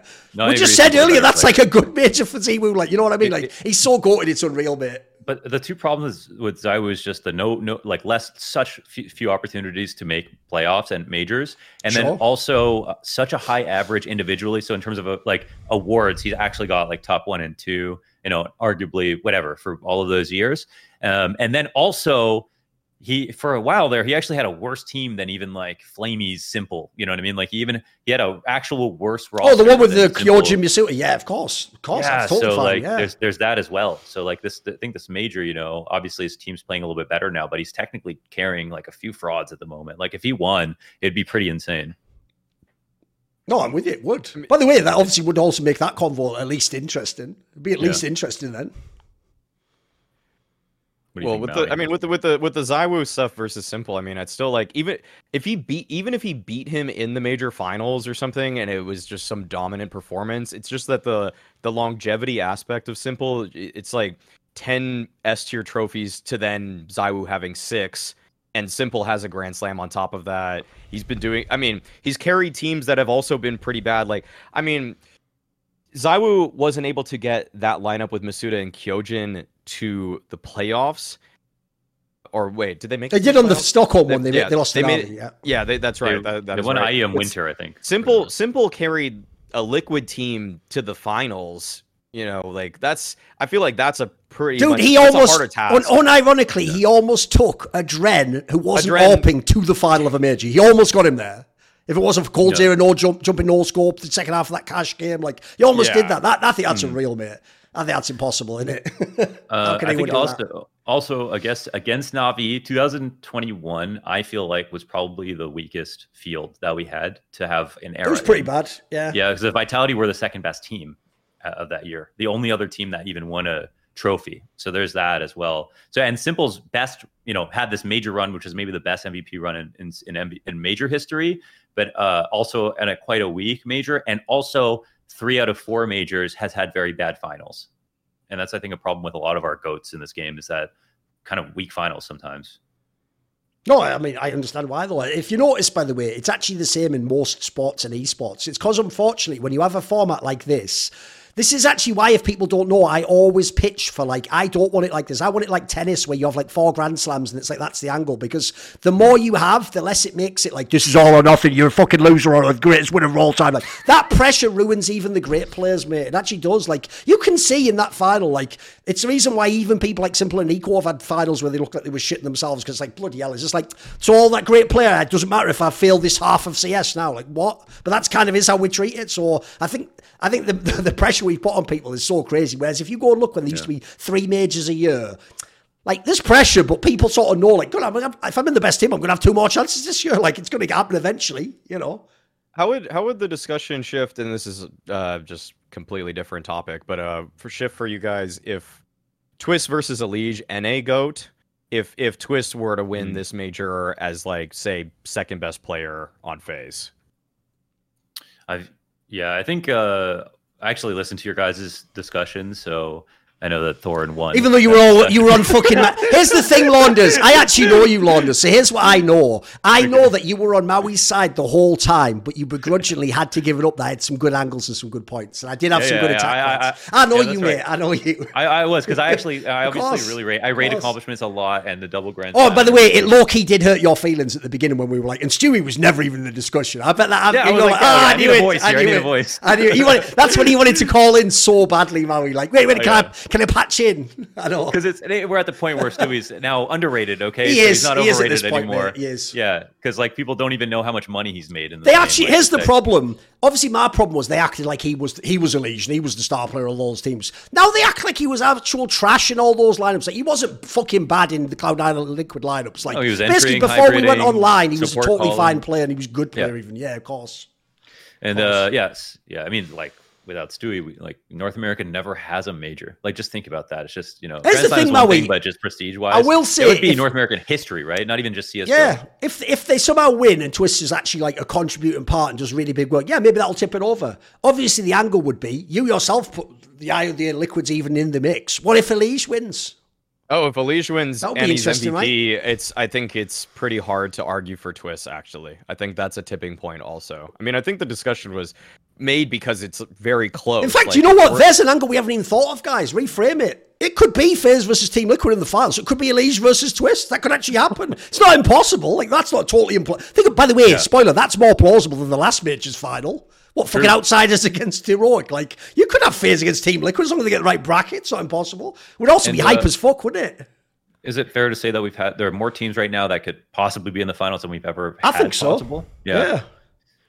Because this really is the only one I've ever seen where, like, it's not like every every major has to have like a dominant number one, but normally it's like I usually say there's normally like three teams you could pick, and you're going to very yeah. likely pick the winner. Like this one, I really do think, like I said, they're not even here, but if Cloud Nine was here, they'd at least be a dark horse for fuck's sake. Yeah. You know what I mean? Like I think this one could be the wildest major ever. It's why low key. The other reason I also did those tweet slaughters is because actually part of me obviously is the story now. I want it to be Z versus s1mple or NiKo versus karrigan, and you end on some big, like, you know, let's get one big storyline, like we're saying, like NiKo gets his major. But I'm so scared it's going to end on some shit one. Like, it will just be like, and here we are, Heroic versus fucking whatever, G2. Will it be HooXi or cadiaN, the best player ever at the end of CSGO? Like, no, I don't know if I can handle it. It could be worse than that, you know. OG are yeah. doing really well recently. it could be nine. It, it could, could, be, be nine. nine. Also, how insane would that stat be, by the way, if when CSGO ends, you were like, oh, at the end of the game, all these uh, IGLs made the major after the player break, uh, the online era. You had karrigan from Denmark.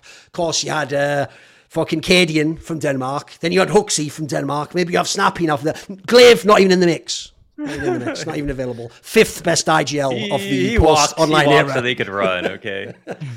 so yeah, it's it is good that James got his. It does it does feel like everyone's just been getting theirs in the last couple of years, which is cool. And it just again Wait a minute, wait a minute. I just because I, I, I, am here on the show, so I have to push back on that. When you say that, I know what okay. you mean, Lawrence. I know in your mind what you mean by that, but I'll just okay. reconnect you to an earlier topic. You know when we talked about how Guardian never got to win a major Launders. Yeah, is it yeah. good that Jim won a major in that context. Like, here's the thing: I'll give Jim the IGL a major. Jim the AWPer can fuck right off. The idea he has a major, he wasn't. This, that's there's the other thing though, Launders. That tournament was a mad outlier in his career. Yeah, I don't think I don't think he's ever played that well. He played so, and also they had played bad opponents. Like he actually did genuinely. He, he deserved the MVP of that. But like for the rest of his career, it's wild. He's won a major. It's so crazy. Think about how many great players didn't. And like we say, Guardian's probably the best example. Like But but Guardian's James, like a top two me like ever. James to me is like Snappi level. Like he doesn't get the pet best the pick of players, but he's brought them up.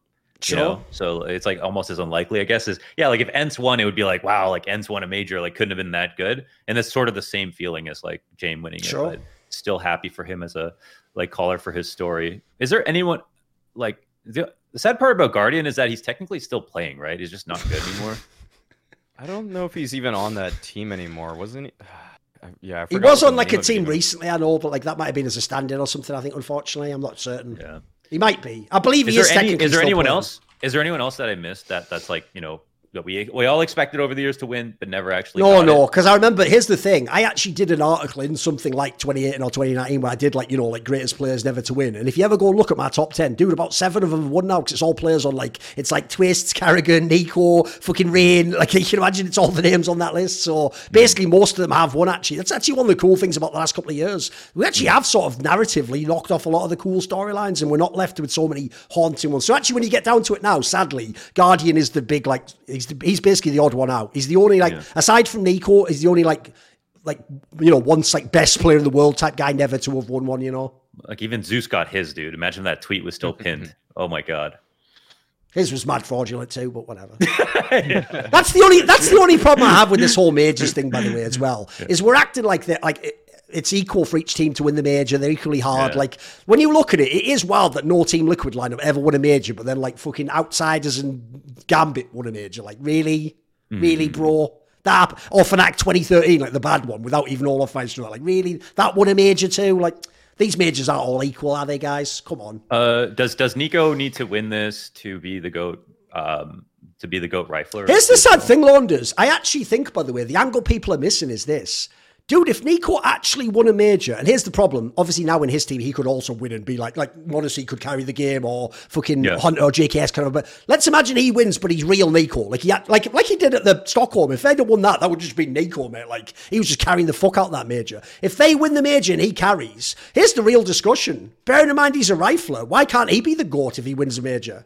Yeah, sure. Yeah, yeah, sure. I mean, Why like, not? He's a rifler. Like, I think he has to do way objectively, more. You'd give him like a plus Yeah. twenty stats boost to compare him to the offers, and then you would have the discussion. And he we always say on the show as well, Launders. People, I'm I'm so sure people have had their brain broken by the old NiKo. They think he's like a perma lurker who's just playing for stats. Like he probably Well, does more than any rifler in years. Yeah, Yeah. like the amount of like, dude, even throws flashes for people for fuck's sake. And he's NiKo. Like I don't think anyone. I actually, it's why it's actually a shame because in this era with G two where they didn't win anything until recently, it might have been his best period. Like his all around games really, really stepped up. Like and it looks like he did adapt to having worse teammates and do more jobs in the team. Like I would have mad props for him if he won. Like again, that's one of those ones, Lord. It's like the it's like the karrigan versus gla1ve one now. I'd probably give it to gla1ve. But the point is, it's interesting if you can at least make an argument for the other guy. Like he's in the convo. That'd be a pretty cool one to me.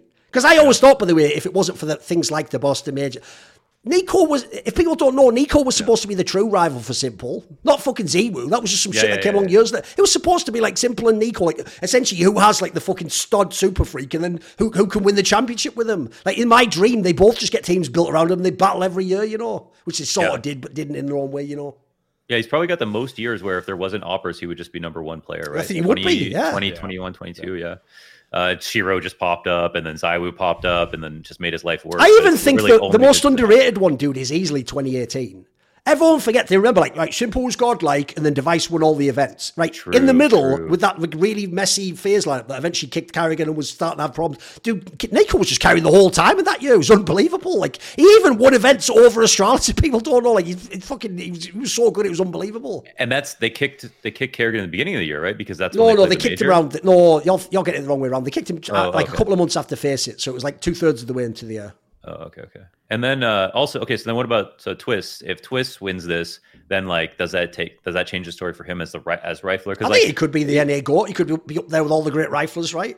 because I, I think NA Goat would be locked probably just because he would probably have to have good performances on individually as well as winning Oh, the major. imagine, but yeah. then you know he's transcended North America at this point, right? Like he's got like longevity, he's got the results, he's carried. Not he's not just come over to European te- team to get carried. He's like done his fair share of like really big performances, iconic moments, like peaks and everything like that. the two. Grand Slam angle. Yeah. So how good is how good is Twistzz in terms of like compared to NiKo and you know in terms of riflers in that case? Uh, I mean, as an individual in terms of contributions, I don't think he comes anywhere close. Even though, actually, in terms of hardware, he ha- he has more than NiKo right Oh, now. it's He way has- more, yeah. He has the major over him. It's ten S tier trophies to nine for NiKo. He doesn't have like By the top way, three to yeah. five. You, you can though, go look yeah. this up, but I always said this. Now he's obviously one Katowice, but even with that, mate, if when you go on that page on HLTV that shows the trophies for NiKo Launders, mate, that's like some fucking Jesus wept shit. Like it's all just blasts and shit. It's all garbage. Like you look at, he's got every banana cup that ever existed. It's sad as fuck, isn't it? Like it's, so that's why I'm glad he won the cattle. Like fucking hell, mate. Where are the big fucking lands? Like his lands really are like, ah, congrats, another blast, brilliant. Damn, that's And he's got, Yeah, and by the way, about he's not even win the real blast. He's win the blaster ones. Those shitters, isn't he? The old ones. the, Pro Series. Yeah, the old ones Yeah, back in the day. He was winning those. Madrid, yeah. Yeah, That was brutal. I need him to have some real fucking hardware, like actual. Because the problem is, he's way too good a player to have that resume. Like this, Top uh, five for you- four years as a when, rifler. when- by the way, when you look at that trophy thing, you even think there's like a bug or something. You think, oh no, surely like there's got to be. Wait, well, did he ever like? But then you remember like, no, no colognes. There's only this one Cado. Like, it's actually hmm. sad. It's actually sad how many fucking ones he's bombed. Like, here's what's sad. If NiKo doesn't win this major, I'll just say it right now. I won't say it, but other people will think he's one of the greatest chokers of all time. Like, think about that thing where he'd been in like four Katowice files or something. Like, dude, people will think he's a choker because sadly it'll be that memory from Boston everyone remember. And even, dude, I always think the saddest one about the Stockholm one is people just remember at the end of the game when he missed that deagle. Mate, he was carrying that fucking fucking tournament. final. if Yeah, they'd have yeah, won, he he did a- was the reason why. But because of that one moment at the end, which let Navi back in the door, it it feels in people's brain like they think he like fed in the final or something. He didn't. Like he wasn't. He wasn't a godlike, way, but he was very good. He was very good in that tournament for sure.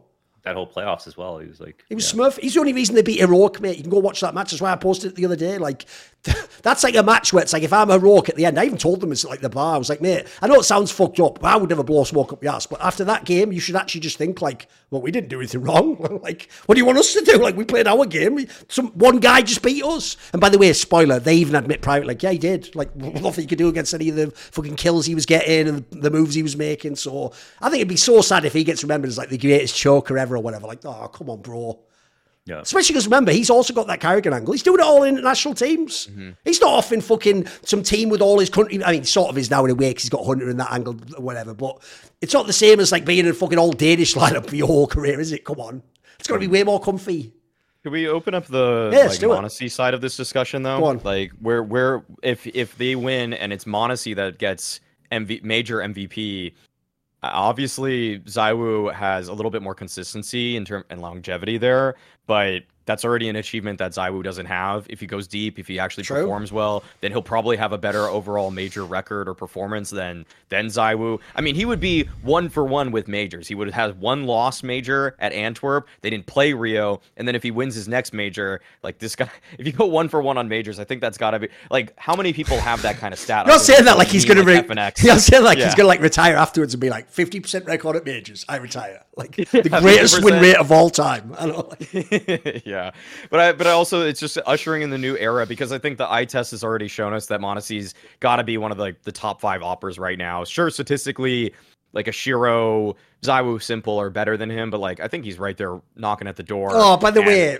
how, how how much does it hurt when you think of this? Just hold this thought in your mind for a second, and don't fight it. Don't don't resist Launders. Just hold it in your mind for a second and understand this is reality and it can't be changed. Shiro and Ax1Le leave CS:GO doing almost fuck all at the majors. They had that one semis run because they played fucking Fury or whatever, like in Stockholm. The game's going to end with them never getting a chance to even win the major. Isn't that fucking gross? pathetic. Yes. Oh, And how long have I been calling out Nafany for for doing this to them? Okay, Yeah. this is why this is why I've been on this campaign for as long as I have because I think it's criminal that they're not playing at these events Well, and they're yeah. being held back by a system and IGL slash captain that's been doing this to them. So The only I mean- problem, the only difference for me between me and you on our opinions of of Nafany is I think we both think he's the problem, but I don't think that I, I don't I didn't first of all I didn't believe technically that you could replace him with anyone like Boombl4 or anyone specifically that would instantly Okay. make them better. So that was one thing. And then the other thing is that I believed that they were simply I think you brought this up, Maui, that they were, you know, 2015 TSM with karrigan and that you were one move away from like solving their problems. Whereas I just looked at the solution as Nafany going to therapy. You know what I mean? Like not not trying to find a new IGL because Okay. I looked at I looked at, at Cloud Nine. I don't actually have a big problem with their system, and I when I see when I in my mind I think about playoffs of with Cloud Nine here at Paris, and I think about all the potential matchups. FaZe, um, FaZe, Navi, uh, Vitality, G two. They've all had fucking amazing games Yeah, these versus these great, teams. I I actually believe their system is is good enough. I think the empty flash assist is actually sort of complementary to their style, even though it doesn't always win them games. Lots of teams have different flaws that they you know come up in the stats. They still win versus top teams. So I just disagree about their system not being good enough. Um, but I, I think that basically the fact that they folded versus MOUZ and Rio, the fact that they folded versus FaZe the Armar, they folded versus uh, Vitality inside of the same series at uh, Rio or whatever it was, this shows that mentally they got destroyed, but they were in all of those games truly capable of just dominating their opponents. Dude, they could have 2 So 0 the Vitality one. That's that's what I For think. real, So I, yeah. I don't think their system, my opinion, is is the issue as much as it's the, the mental game with Nafany. But I do agree as Nafany. I think well, it's both. It's those are both reasons for me. I mean, the system is one part, but it's also just the the fact that he's choking as an individual and and mentally too as a captain. Like this is why like the decoupling of cap being a captain and a leader, or like like it's weird because everybody just thinks hard tactics, but it's like it has been also the system, but also the style and the belief in the system that makes it so that his calling somehow just falls off a cliff in some of these games, like the MOUZ one, for example. The MOUZ loss was a system loss for me. That was like, okay, you guys actually aren't throwing nades at xertioN and in the quarterfinals, and he's just mopping you up at cave every single round. That is 100% the system for why they couldn't unseat xertioN from cave. But I do see like in the vitality one, they lost the CT side, so that uh, that isn't the system. yeah, like was, Hero didn't get any kills Yeah. on that CT side, you know. So yeah so but, yeah. so it's like it's both it's both but i also think that my my other thing is that like i don't want nafany to be the leader of the team but he's actually a pretty cool like you know disruptive entry fragger space taker and i think that he has some value on there that's why i mean that's why in some ways i was always like you know if you brought in a chopper Boombl4 jerry whatever Mhm. then you could still keep Nafany theoretically. You could have replaced Interz, you could re- you could replace Buster mm. now, and just bringing an in-game leader. And if it's still Nafany that stays, I'm in some ways I'm okay with it. But just don't let this guy lead a team of mentally fragile kids. oh, that's I, interesting. I just like the way Londa's always had like has like a mad twist on his angle. So his angle, Maui, is he doesn't agree with you that Nafany's system doesn't work because Nafany's system's great. It's just if Nafany could fundamentally change who he is and how his brain works, then his system would be also. What the fuck is that? Like, like you actually are arguing basically that Nafany shouldn't be the IGL. You Well, just want you just want different Nafany post therapy. No, here's the problem with that one though. The problem with that one is this, Launders. It was only in the choking moments karrigan had a problem. The rest of the games, he was one of the best. Like Nafany has some of these issues in normal games too. what like individually or I think as a caller, okay. to me, I think Ax1Le and sh1ro have to do. Ax1Le especially, I think, is the most unfairly fucking scrutinised player in World Counter Strike. Because what happens is when it reminds me of Konfig on that bad Astralis, they lose the game and he'll actually have had like good stats for a loss, and people will be like, "Why didn't you just go plus 30? Like. I'm not fucking God. What are you talking about? Yeah, like, you what, you know, in this, maybe I didn't have the chance in the game. Maybe the guy called like shit. Maybe we were too passive. Maybe we never had any fucking money because we did stupid buys. Like, oh, there's all sorts of reasons why. If you're like an aggressive rifler, it's guys. Surely you all understand like a passive AWPer can create kills more easily than a aggressive rifler. That's why in the section earlier I was giving NiKo insane props. Like, I think it's impossible what he does with a rifle. So, like, Yeah, the joke is we're just saying to Ax1Le, like, I mean, by the way, notice the other player that I mentioned there, NiKo, also gets mega scrutinized. Like, guys, you're telling me you know the rules, and then you have these arguments where you just ignore the rules. Like, Ax1Le and NiKo are fucking unbelievably good riflers. I don't. I, it's very rare that they ever let the team down for me. Like, yeah, they can't carry every game. You need help to do that in those roles. No, I did. I did just say that like, oh, Shiro didn't get like any kills on that That's true. side, but but I but I but I actually you know I don't want to ever over scrutinize them. I think that is really annoying when people do that too. Where like like they yeah they could do more. Like people say the same thing about ZywOo, but it's like like is that the first problem with the team? Like No, exactly, like, exactly. so- Yes. No, that's a good example because yeah, it's true. Zero could be better, but It's not eh, like he could also do this and win all the tournaments. Like he doesn't have to do any more, does he? Like why does he have to be the absolute best ever just to win a, a trophy? Like Yeah. that's a pretty unreasonable expectation, guys. Wait, let me Yeah.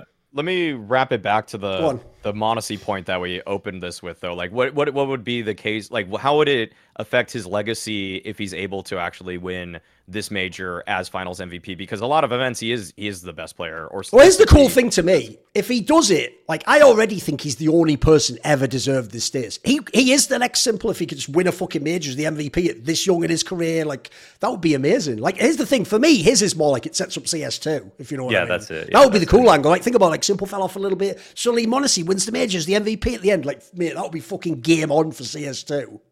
Yeah, I think m0NESY is the only player that I like in terms of movement. When I watch him play, he's actually teaching me new things about the game Yep. that I'm like embarrassed to not know as someone who spent so much time learning about it. So the fact that he's 18, knows so much more about like all these things, and not only knows about movement, but can execute like flawlessly. Oh, his mechanics are bonkers, all the time. So like he's set up to be that kid who's just like goes into CS2, still incredibly hungry to hungry to learn everything. He's gonna fucking fly. You know, he's gonna learn so much more than everyone else with just enough experience that he hasn't seen enough. You know, which is a good thing. And then in CS2, probably just decimate everyone who gets a little lazy, doesn't want to learn every little new detail. So he'll be flying. I think he's gonna be the best player in CS2. That would be. I don't know if that's a bold prediction or something, but that's what I feel. You already said it. Next s1mple, right? So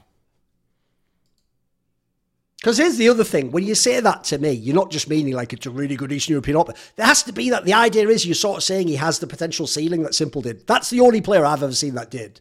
Like Yeah. the ZywOo one, like the problem with his is like it, it's not really a, that good a comparison. Like he sort of just is s1mple's rival, so in a way he's not the next. He just is at the same time as s1mple. Like the m0NESY one actually makes sense because remember they were trying to. Everyone forgets this. You all like to delete this from your memory. Everyone was trying to say sh1ro was. It's like. Mate, the style couldn't be more different, could it? Like almost every aspect of their style. Dude, sh1ro is not elite when it comes to opening kills. Whereas s1mple, okay, sh1ro is he's not a not a fraud or anything, but like when it comes to comparing him to like NiKo, s1mple, ZywOo, or m0NESY, all these guys are taking opening kills to the same level as your favorite entry fragger, and yet have elite level stats. No one else does that.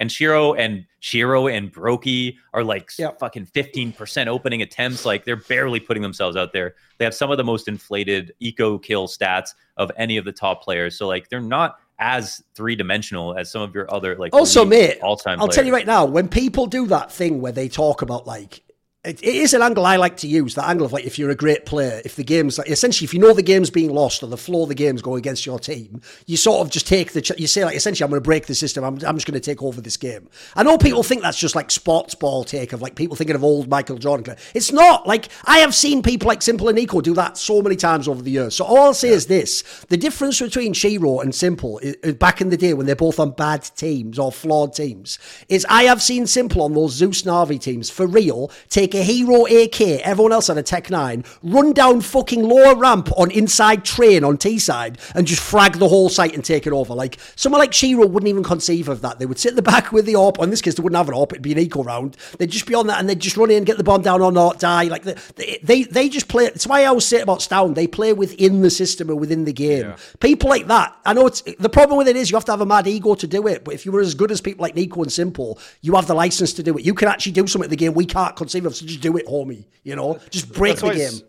That's why stats can be so misleading and why some people I, I feel like the whole like sh1ro is the best AWPer angle right now. Well, it almost feels like if you actually took the stats that he gets to the wins that he finds, like it, it's less there's less of a correlation to because with s1mple, if he puts up some kind of like high stat game, it's all impact. It's not like he's actually just getting exit kills, saving the op, like always just like, you know, getting those like doing a little bit of economic damage, which we all can value, but like the stats don't draw a difference between those two things. Whereas for sh1ro, he's always trying to like do a little bit of chip damage to like, you know, it, it's not it's not like it's bad or it's it's just like empty stats completely, but compared to s1mple's, they are empty calories. So I, that's why like Sure, give give me give me s1mple with a 1.2 rating versus sh1ro with a 1.35, and I'm taking s1mple as the more winning player between those two. Oh, by the way, there was one other name I actually just remember we should also put on that longevity list. Rain. Oh, true. Yeah. That's the one we all forget, though, isn't it? He like went under the radar. He's played on FaZe this entire time. He's the only player who's played the entire roster. Because, mate, in this particular lineup, the ropz era of FaZe, That's fucking found money, mate. I thought ropz could be really good. I know Twistzz can be good. I didn't know broky could be good. It's good. I know if you told me Rain's going to have like multiple. Dude, he might have had five tournaments where he's had like a 1.1 rating and he's supposed to be the fourth best player. That is so mm. OP. It's unbelievable, isn't it? And, and remember, here's another player where forget the stat line. His 1.1 not is still playing all the scenarios, right? And fragging. Like he's not he's not going to be a liability in that context. That's just essentially, you, it's like when JKS did that kind Katowice. Like you can't lose if the fucking fourth best player has stats like that, mate. Like you're just unbeatable at that point in time, aren't you? I'll personally say like I, I, called for Rain's head at one point. I really regret that because like when I look at the look at open and we talk about opening kills for all these five players, you've got three fucking selfish lazy players compared to Rain and karrigan. Twistzz, ropz, and broky are all basically never attempting opening duels. Twistzz is getting closer, but Robson and broky are just like way in the back. You know what I mean? And like well, most other teams have an offer they can at least share that responsibility with, or a really aggressive star rifler they can do that with, whether it's YEKINDAR or NiKo, something like that. Rain and karrigan, if they don't open, FaZe do not win. So Rain's consistency has been paramount, and major MVP just shows shows how. All I'm to say is this, guys. I'll just throw this out there. Why isn't anyone doing any narratives for if the reigning major champions repeat?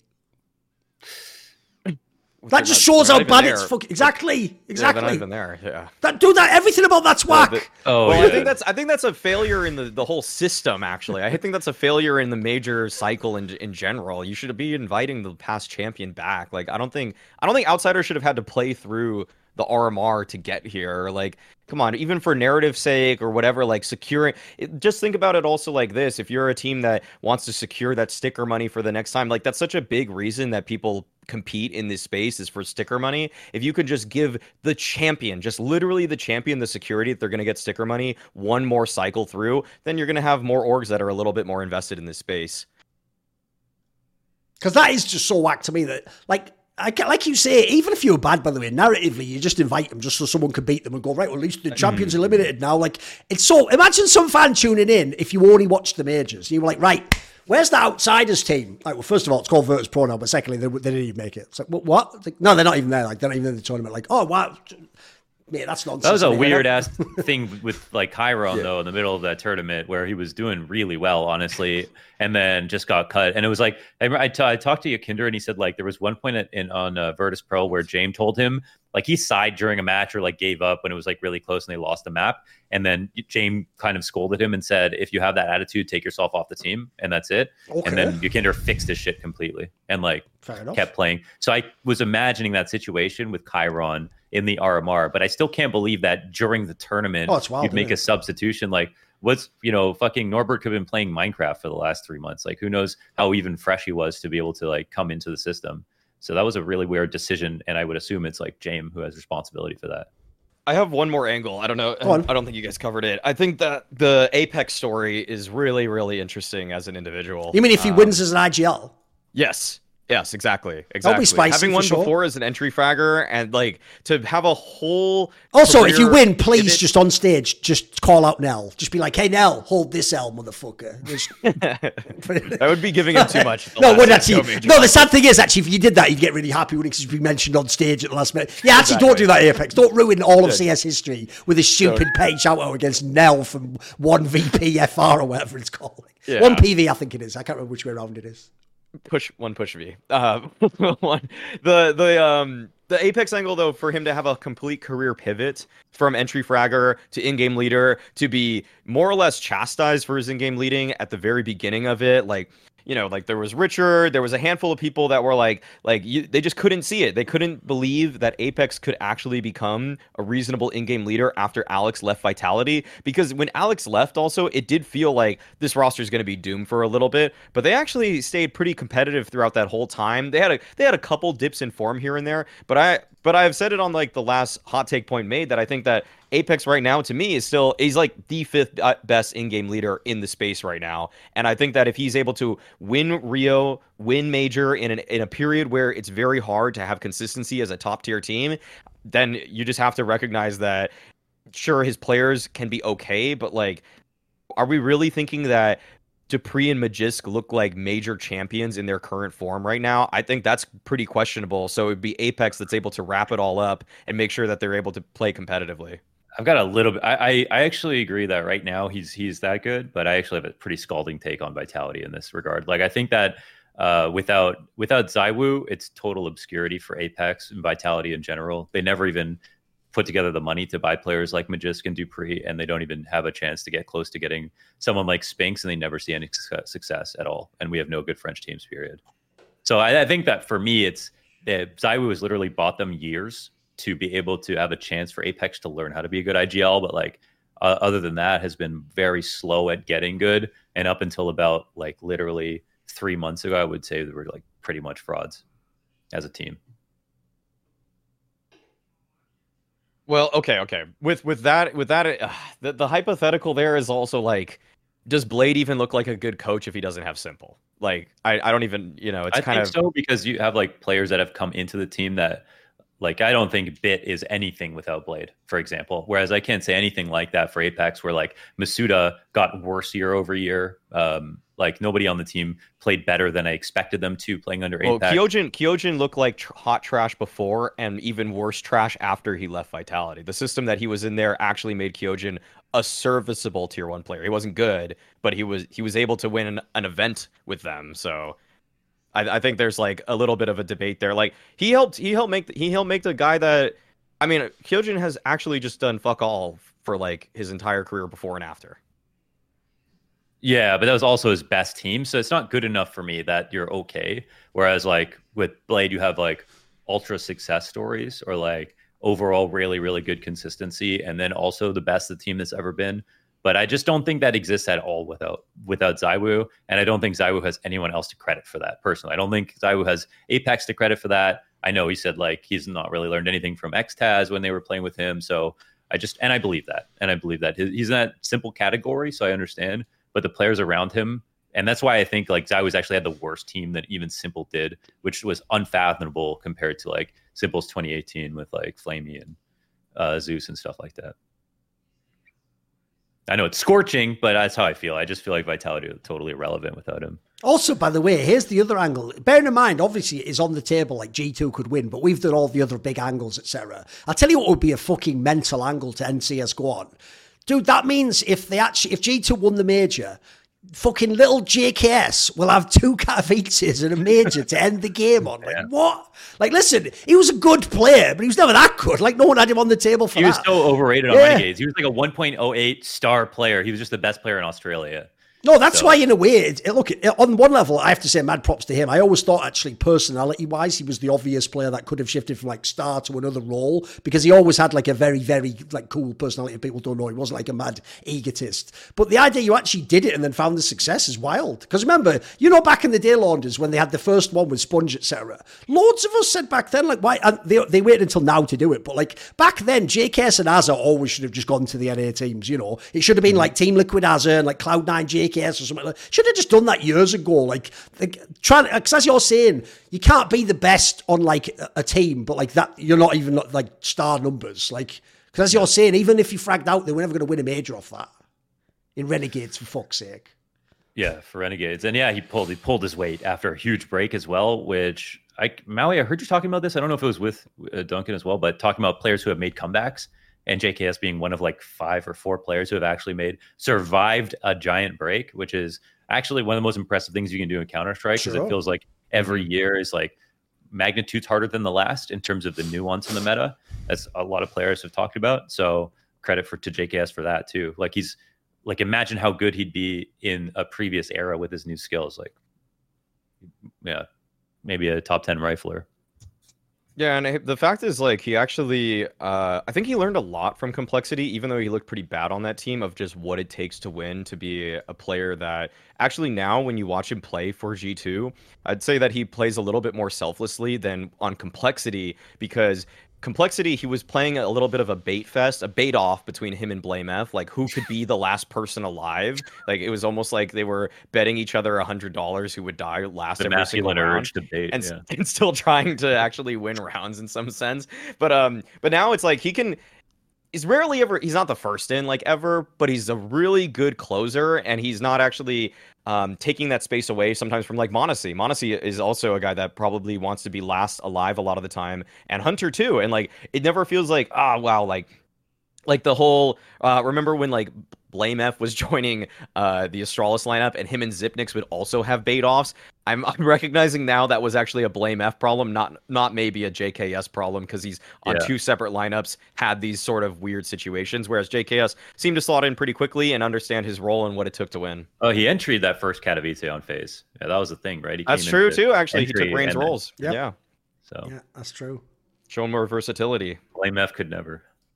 That's except on eco rounds, on eco rounds. on anti ecos. Yeah. By the way, even though we actually dismissed it early on, like the whole angle that Heroic's going to win, obviously I should actually do the legit one of like if they did win, not only just for the angle I said of like Heroic was a great team, they played great Counter Strike.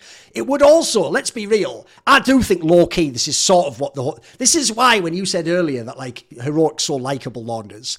I know what you mean. Like, for example, if people don't know, even when he was actually a villain, I actually did like cadiaN as a person. I always thought he was fairly cool. I knew him at events and stuff. I knew he wasn't quite who he portrayed on camera anyway, and some of that Yeah, yeah. But even with that said, like part of what I don't really like about the last run of Heroic is it always feels like cadiaN thinks he is in the movie of his life, but now, and he's trying to act the scene out of when he wins, and it's all of his hmm. story, and it's like his mom's crying, and then he's there, and he did it, and they said he wouldn't make it, and they said he wouldn't be a good guy, and he couldn't be an aunt. It's like, bro, how much of this is just you? So the problem is, I will say, if I take that part aside that I don't like, if this was the movie, then it does end with him winning the major. Of course it does. Like that makes the if this is the movie of cadiaN's life, it starts with him at the fucking Katowice where I get kicked out and he replaces me on the desk because he was on dog shit mouse that could never win a game then. And he goes all the way through his career where he was on like the Bad North and the fucking everyone forgets when he was on Rogue in NA vi- briefly. And then he comes back, he's on the online era where you're winning online. By the way, by definition, just like we all did with Gambit and Cloud9, you're all waiting to hit on those guys the second they get to land because they did it online. And then on top of that, you potentially cheated slash your coach cheated slash multiple times, cheating things involved that made everyone. If at the end of that you actually win the major as the IGL and AWPer, you can't really ask for a better fucking end to the movie, can you? Like you don't need like a Marvel post credit scene at that point in time, do you? Like it's just all well, the post credit scene obviously would be hunted in some way, but let's let's just leave that out. Let's just leave that out. okay, but how does that tie into your Like it- narrative Doc, about, All right, here- about, about Katie and choking? Because at the end, at the end, it was all Herndon's plot. They were like, and now we can reveal the force that allowed us to win each emerges like fucking Palpatine. Like, yes, yes, Katie, and now we can reveal ourselves to the Astralis. Like, yeah, then he comes out. and cadiaN, cadiaN has such main character energy that like, in, in. March, on March when it's Women's History Month, they say it's not his story, it's her story. And then cadiaN looks a woman dead in the eye and says, God damn it, no, it's my story. Exactly. Yeah. It's bad in it because he just does like like that's the problem I always have. Lon is I can't get into cheering room because it's like you're just making this about you though. That's so wild. Like and the rest of your team's mad humble. Like if their whole shit was like you know we, like his speech is like we win as a team, we lose as a team. Then he then he just comes out. It's like it's all me. It was all me after all. In the end, remember- it was me. I I think it was you couldn't really hear it as much on the stream, but I think the first time they came through for the Blast Ball finals, like right after all that shit happened, and then like walked out on stage, Astralis were there, the most lovable team in Denmark, and then they just got. I didn't hear, I didn't hear any cheering at all for heroic, and that's the first time I've heard such a one-sided crowd, even compared to Rio. At some of them with the like booing, it was so was loud against heroic, we, just because Astralis existed, and I just remember thinking like, this is literally like. Like just poor stavn, stavn is like walking on stage right now. Like I don't think anyone even hates him, No, but he's just in the point. He's just the point where he just believes it that everyone hates him. You know, and was like this has got to be working against him a little bit. Like I think cadiaN tells him like this energy is good. Like at least you're talking about us. Whereas I think there's like stavn and like sjuush are just like I just wish they didn't care. You know, and I wonder if everyone was. I always wondered if everyone was on the same page as cadiaN in terms of how much energy he wanted out of everybody else. Going into his villain era. Yeah, because you look at look at like Snappi's teams, they cultivate like a quiet atmosphere, right? Like they don't want any kind of people emotions one way or the other. They want to stay like stable and consistent, and that works for them. And it feels like that actually would be most of the players on heroic, if not for cadiaN by himself. Also, by the way, just as an aside, because you have to think through all the narratives. Think how mad this would be. It would actually make all of us have one of the worst takes of all time. Because when we all saw those Copenhagen Flames runs where they were making top eight and all these majors, you were like, well, that's a big fluke. They'll never do anything. Imagine jabbi just wins the last major, like, peace, motherfucker, I'm out. Oh, that NiKo guy you all said never wouldn't. I'm out. I win. I win, NiKo. I win. Like, because yeah. there's the thing. He, actually be... has been a half decent player. Like, hasn't he gotten better? Like every month he's been on a this point. He's the most improved player of 2023, and uh, for no reason. Reason, and the biggest player in those big ma- in the finals, even though they lose. So absolutely, and uh, yeah, stavn. I mean, I love stavn, but honestly, man, like the more you watch stavn, he just misses more than most. Like the sad part is that he's actually so good. He has more opportunities to get even better stats, even though stats are year over year like the best on heroics. But like that could easily change with jabbi, who just doesn't miss as much as him and doesn't seem to be having any problems getting better and better. And it, I love jabbi's kind of character development because he started out at Cologne in 2022, one of the worst tournaments. Like, you know, everyone's fucking seemed to have a honeymoon except for jabbi. And then throughout the year just consistently got better, which speaks to how how he's improved in that system and actually like learned how to play within it and not just been like selfish at first, then you know, try to play in the system, then got better afterwards. Kind of went the right took the right way about it from the beginning. And now is is the kill leader on the team, is doing with the rifle. He's doing NiKo stuff right now for Heroic.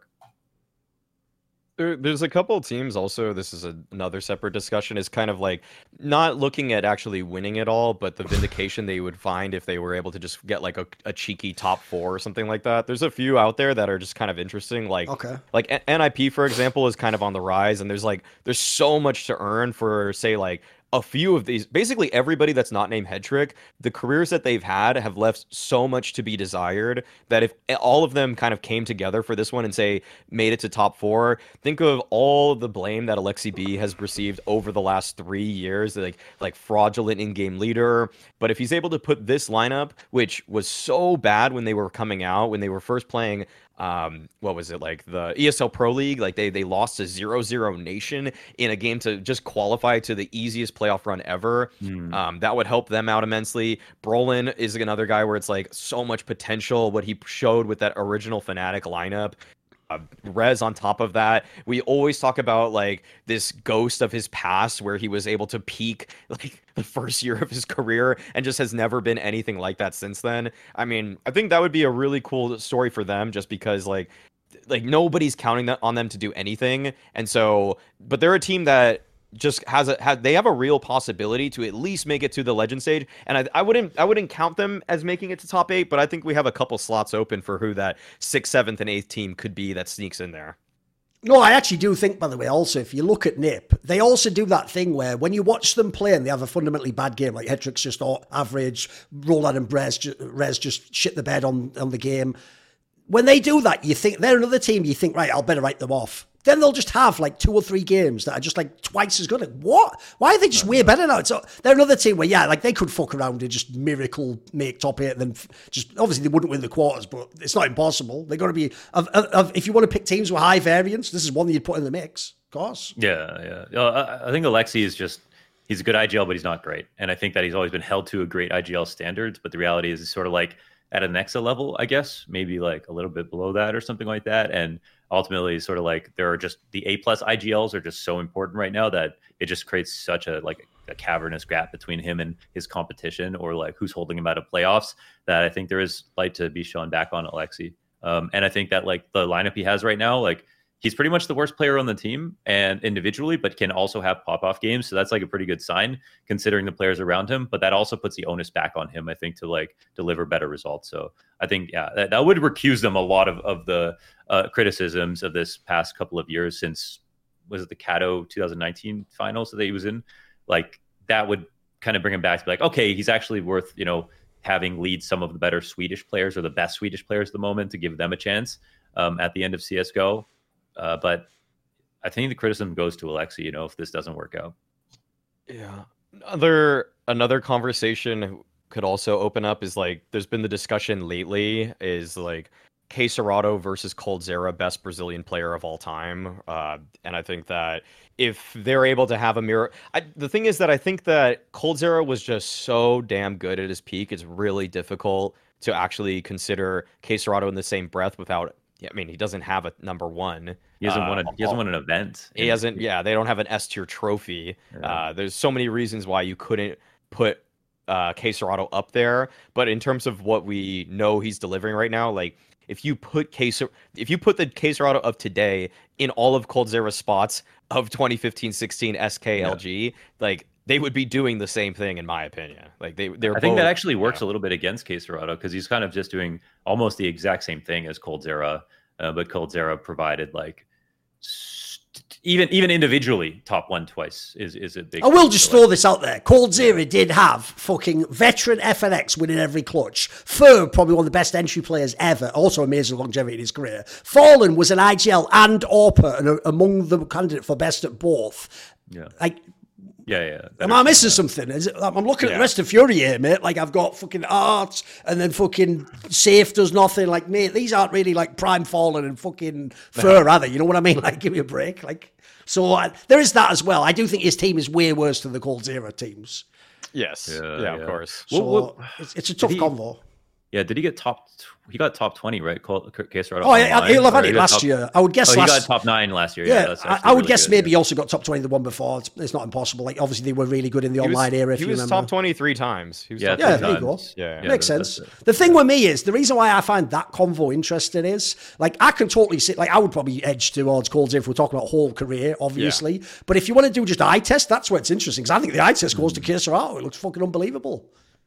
Yeah, I mean, no, that's what uh, I'm. The game's way harder now, that's for sure. But yeah, I think the modern players are just more skilled. Honestly, like it's just that's what that's what seven thousand more hours in the game does for you over that period. Yeah, that that's period of time. Yeah, that's the tough. It's why I even think like stats themselves that don't always purely correlate with things like aim, because obviously, like for example, like lurkers can have the drop on you and always have the info and less health on the guy, and you know, so every kill isn't a kill. But like when you watch someone like K Serrato, I always think like why do I hear all these convos about like 50 players who I'm told have amazing aim? Mate, Case was better aim than like 48 of them. Right. What, are you talking about? Amazing like, kills every it's, round. Yeah, it's bonkers how good this guy's aim is. Yeah. It's like, like, because here's the thing other players have a round when they do that. Like, this is the guy to get a POV from guys. Go on YouTube right now and type Case POV. Get any game where he has like 25 kills or something. Like, you are going to be like, wait a minute why did no one tell me this guy is like a top four aimer in the world or something? Like he's un- he's unbelievably good yeah. at his aim. It's fucking I mean, the, mental the whole he has way the best timing, Furia, probably. Yeah. Yeah, the, the whole way they play Anubis is based off the fact that they just imagine that he's going to get two, three kills every single time when he's defending A. Like, I don't, no other team plays their CT side like Furia just because they know they can leave him on the most isolated island possible, and he's still going to actually make the retake possible for them. Yeah, his sense for where people are is just fucked. Like, it's like it. I don't know. It's no stupid. It's no stupider analogy, but it just sounds like it feels like he has X-ray on, like the way that he plays, because he's just so good at knowing where his back is, how close they might be, his timing when he turns around. Somebody made a video of like a huge flank that was coming in, KSCERATO holding one angle from like uh, B market on Mirage, holding the get right pillar, and a guy jumps cat, goes through the window, and then comes in right behind him, and right before he turns from the door, KSCERATO turns at the exact same time, right. and just speaks to KSCERATO's timing is like unbelievable. But in the same way, I got that same feeling watching, uh, you know, coldzera during his prime. I did get that same like, wow, lots of magical kills happen, three K spray downs all the time. Like I did get that same same quality. I, I would say.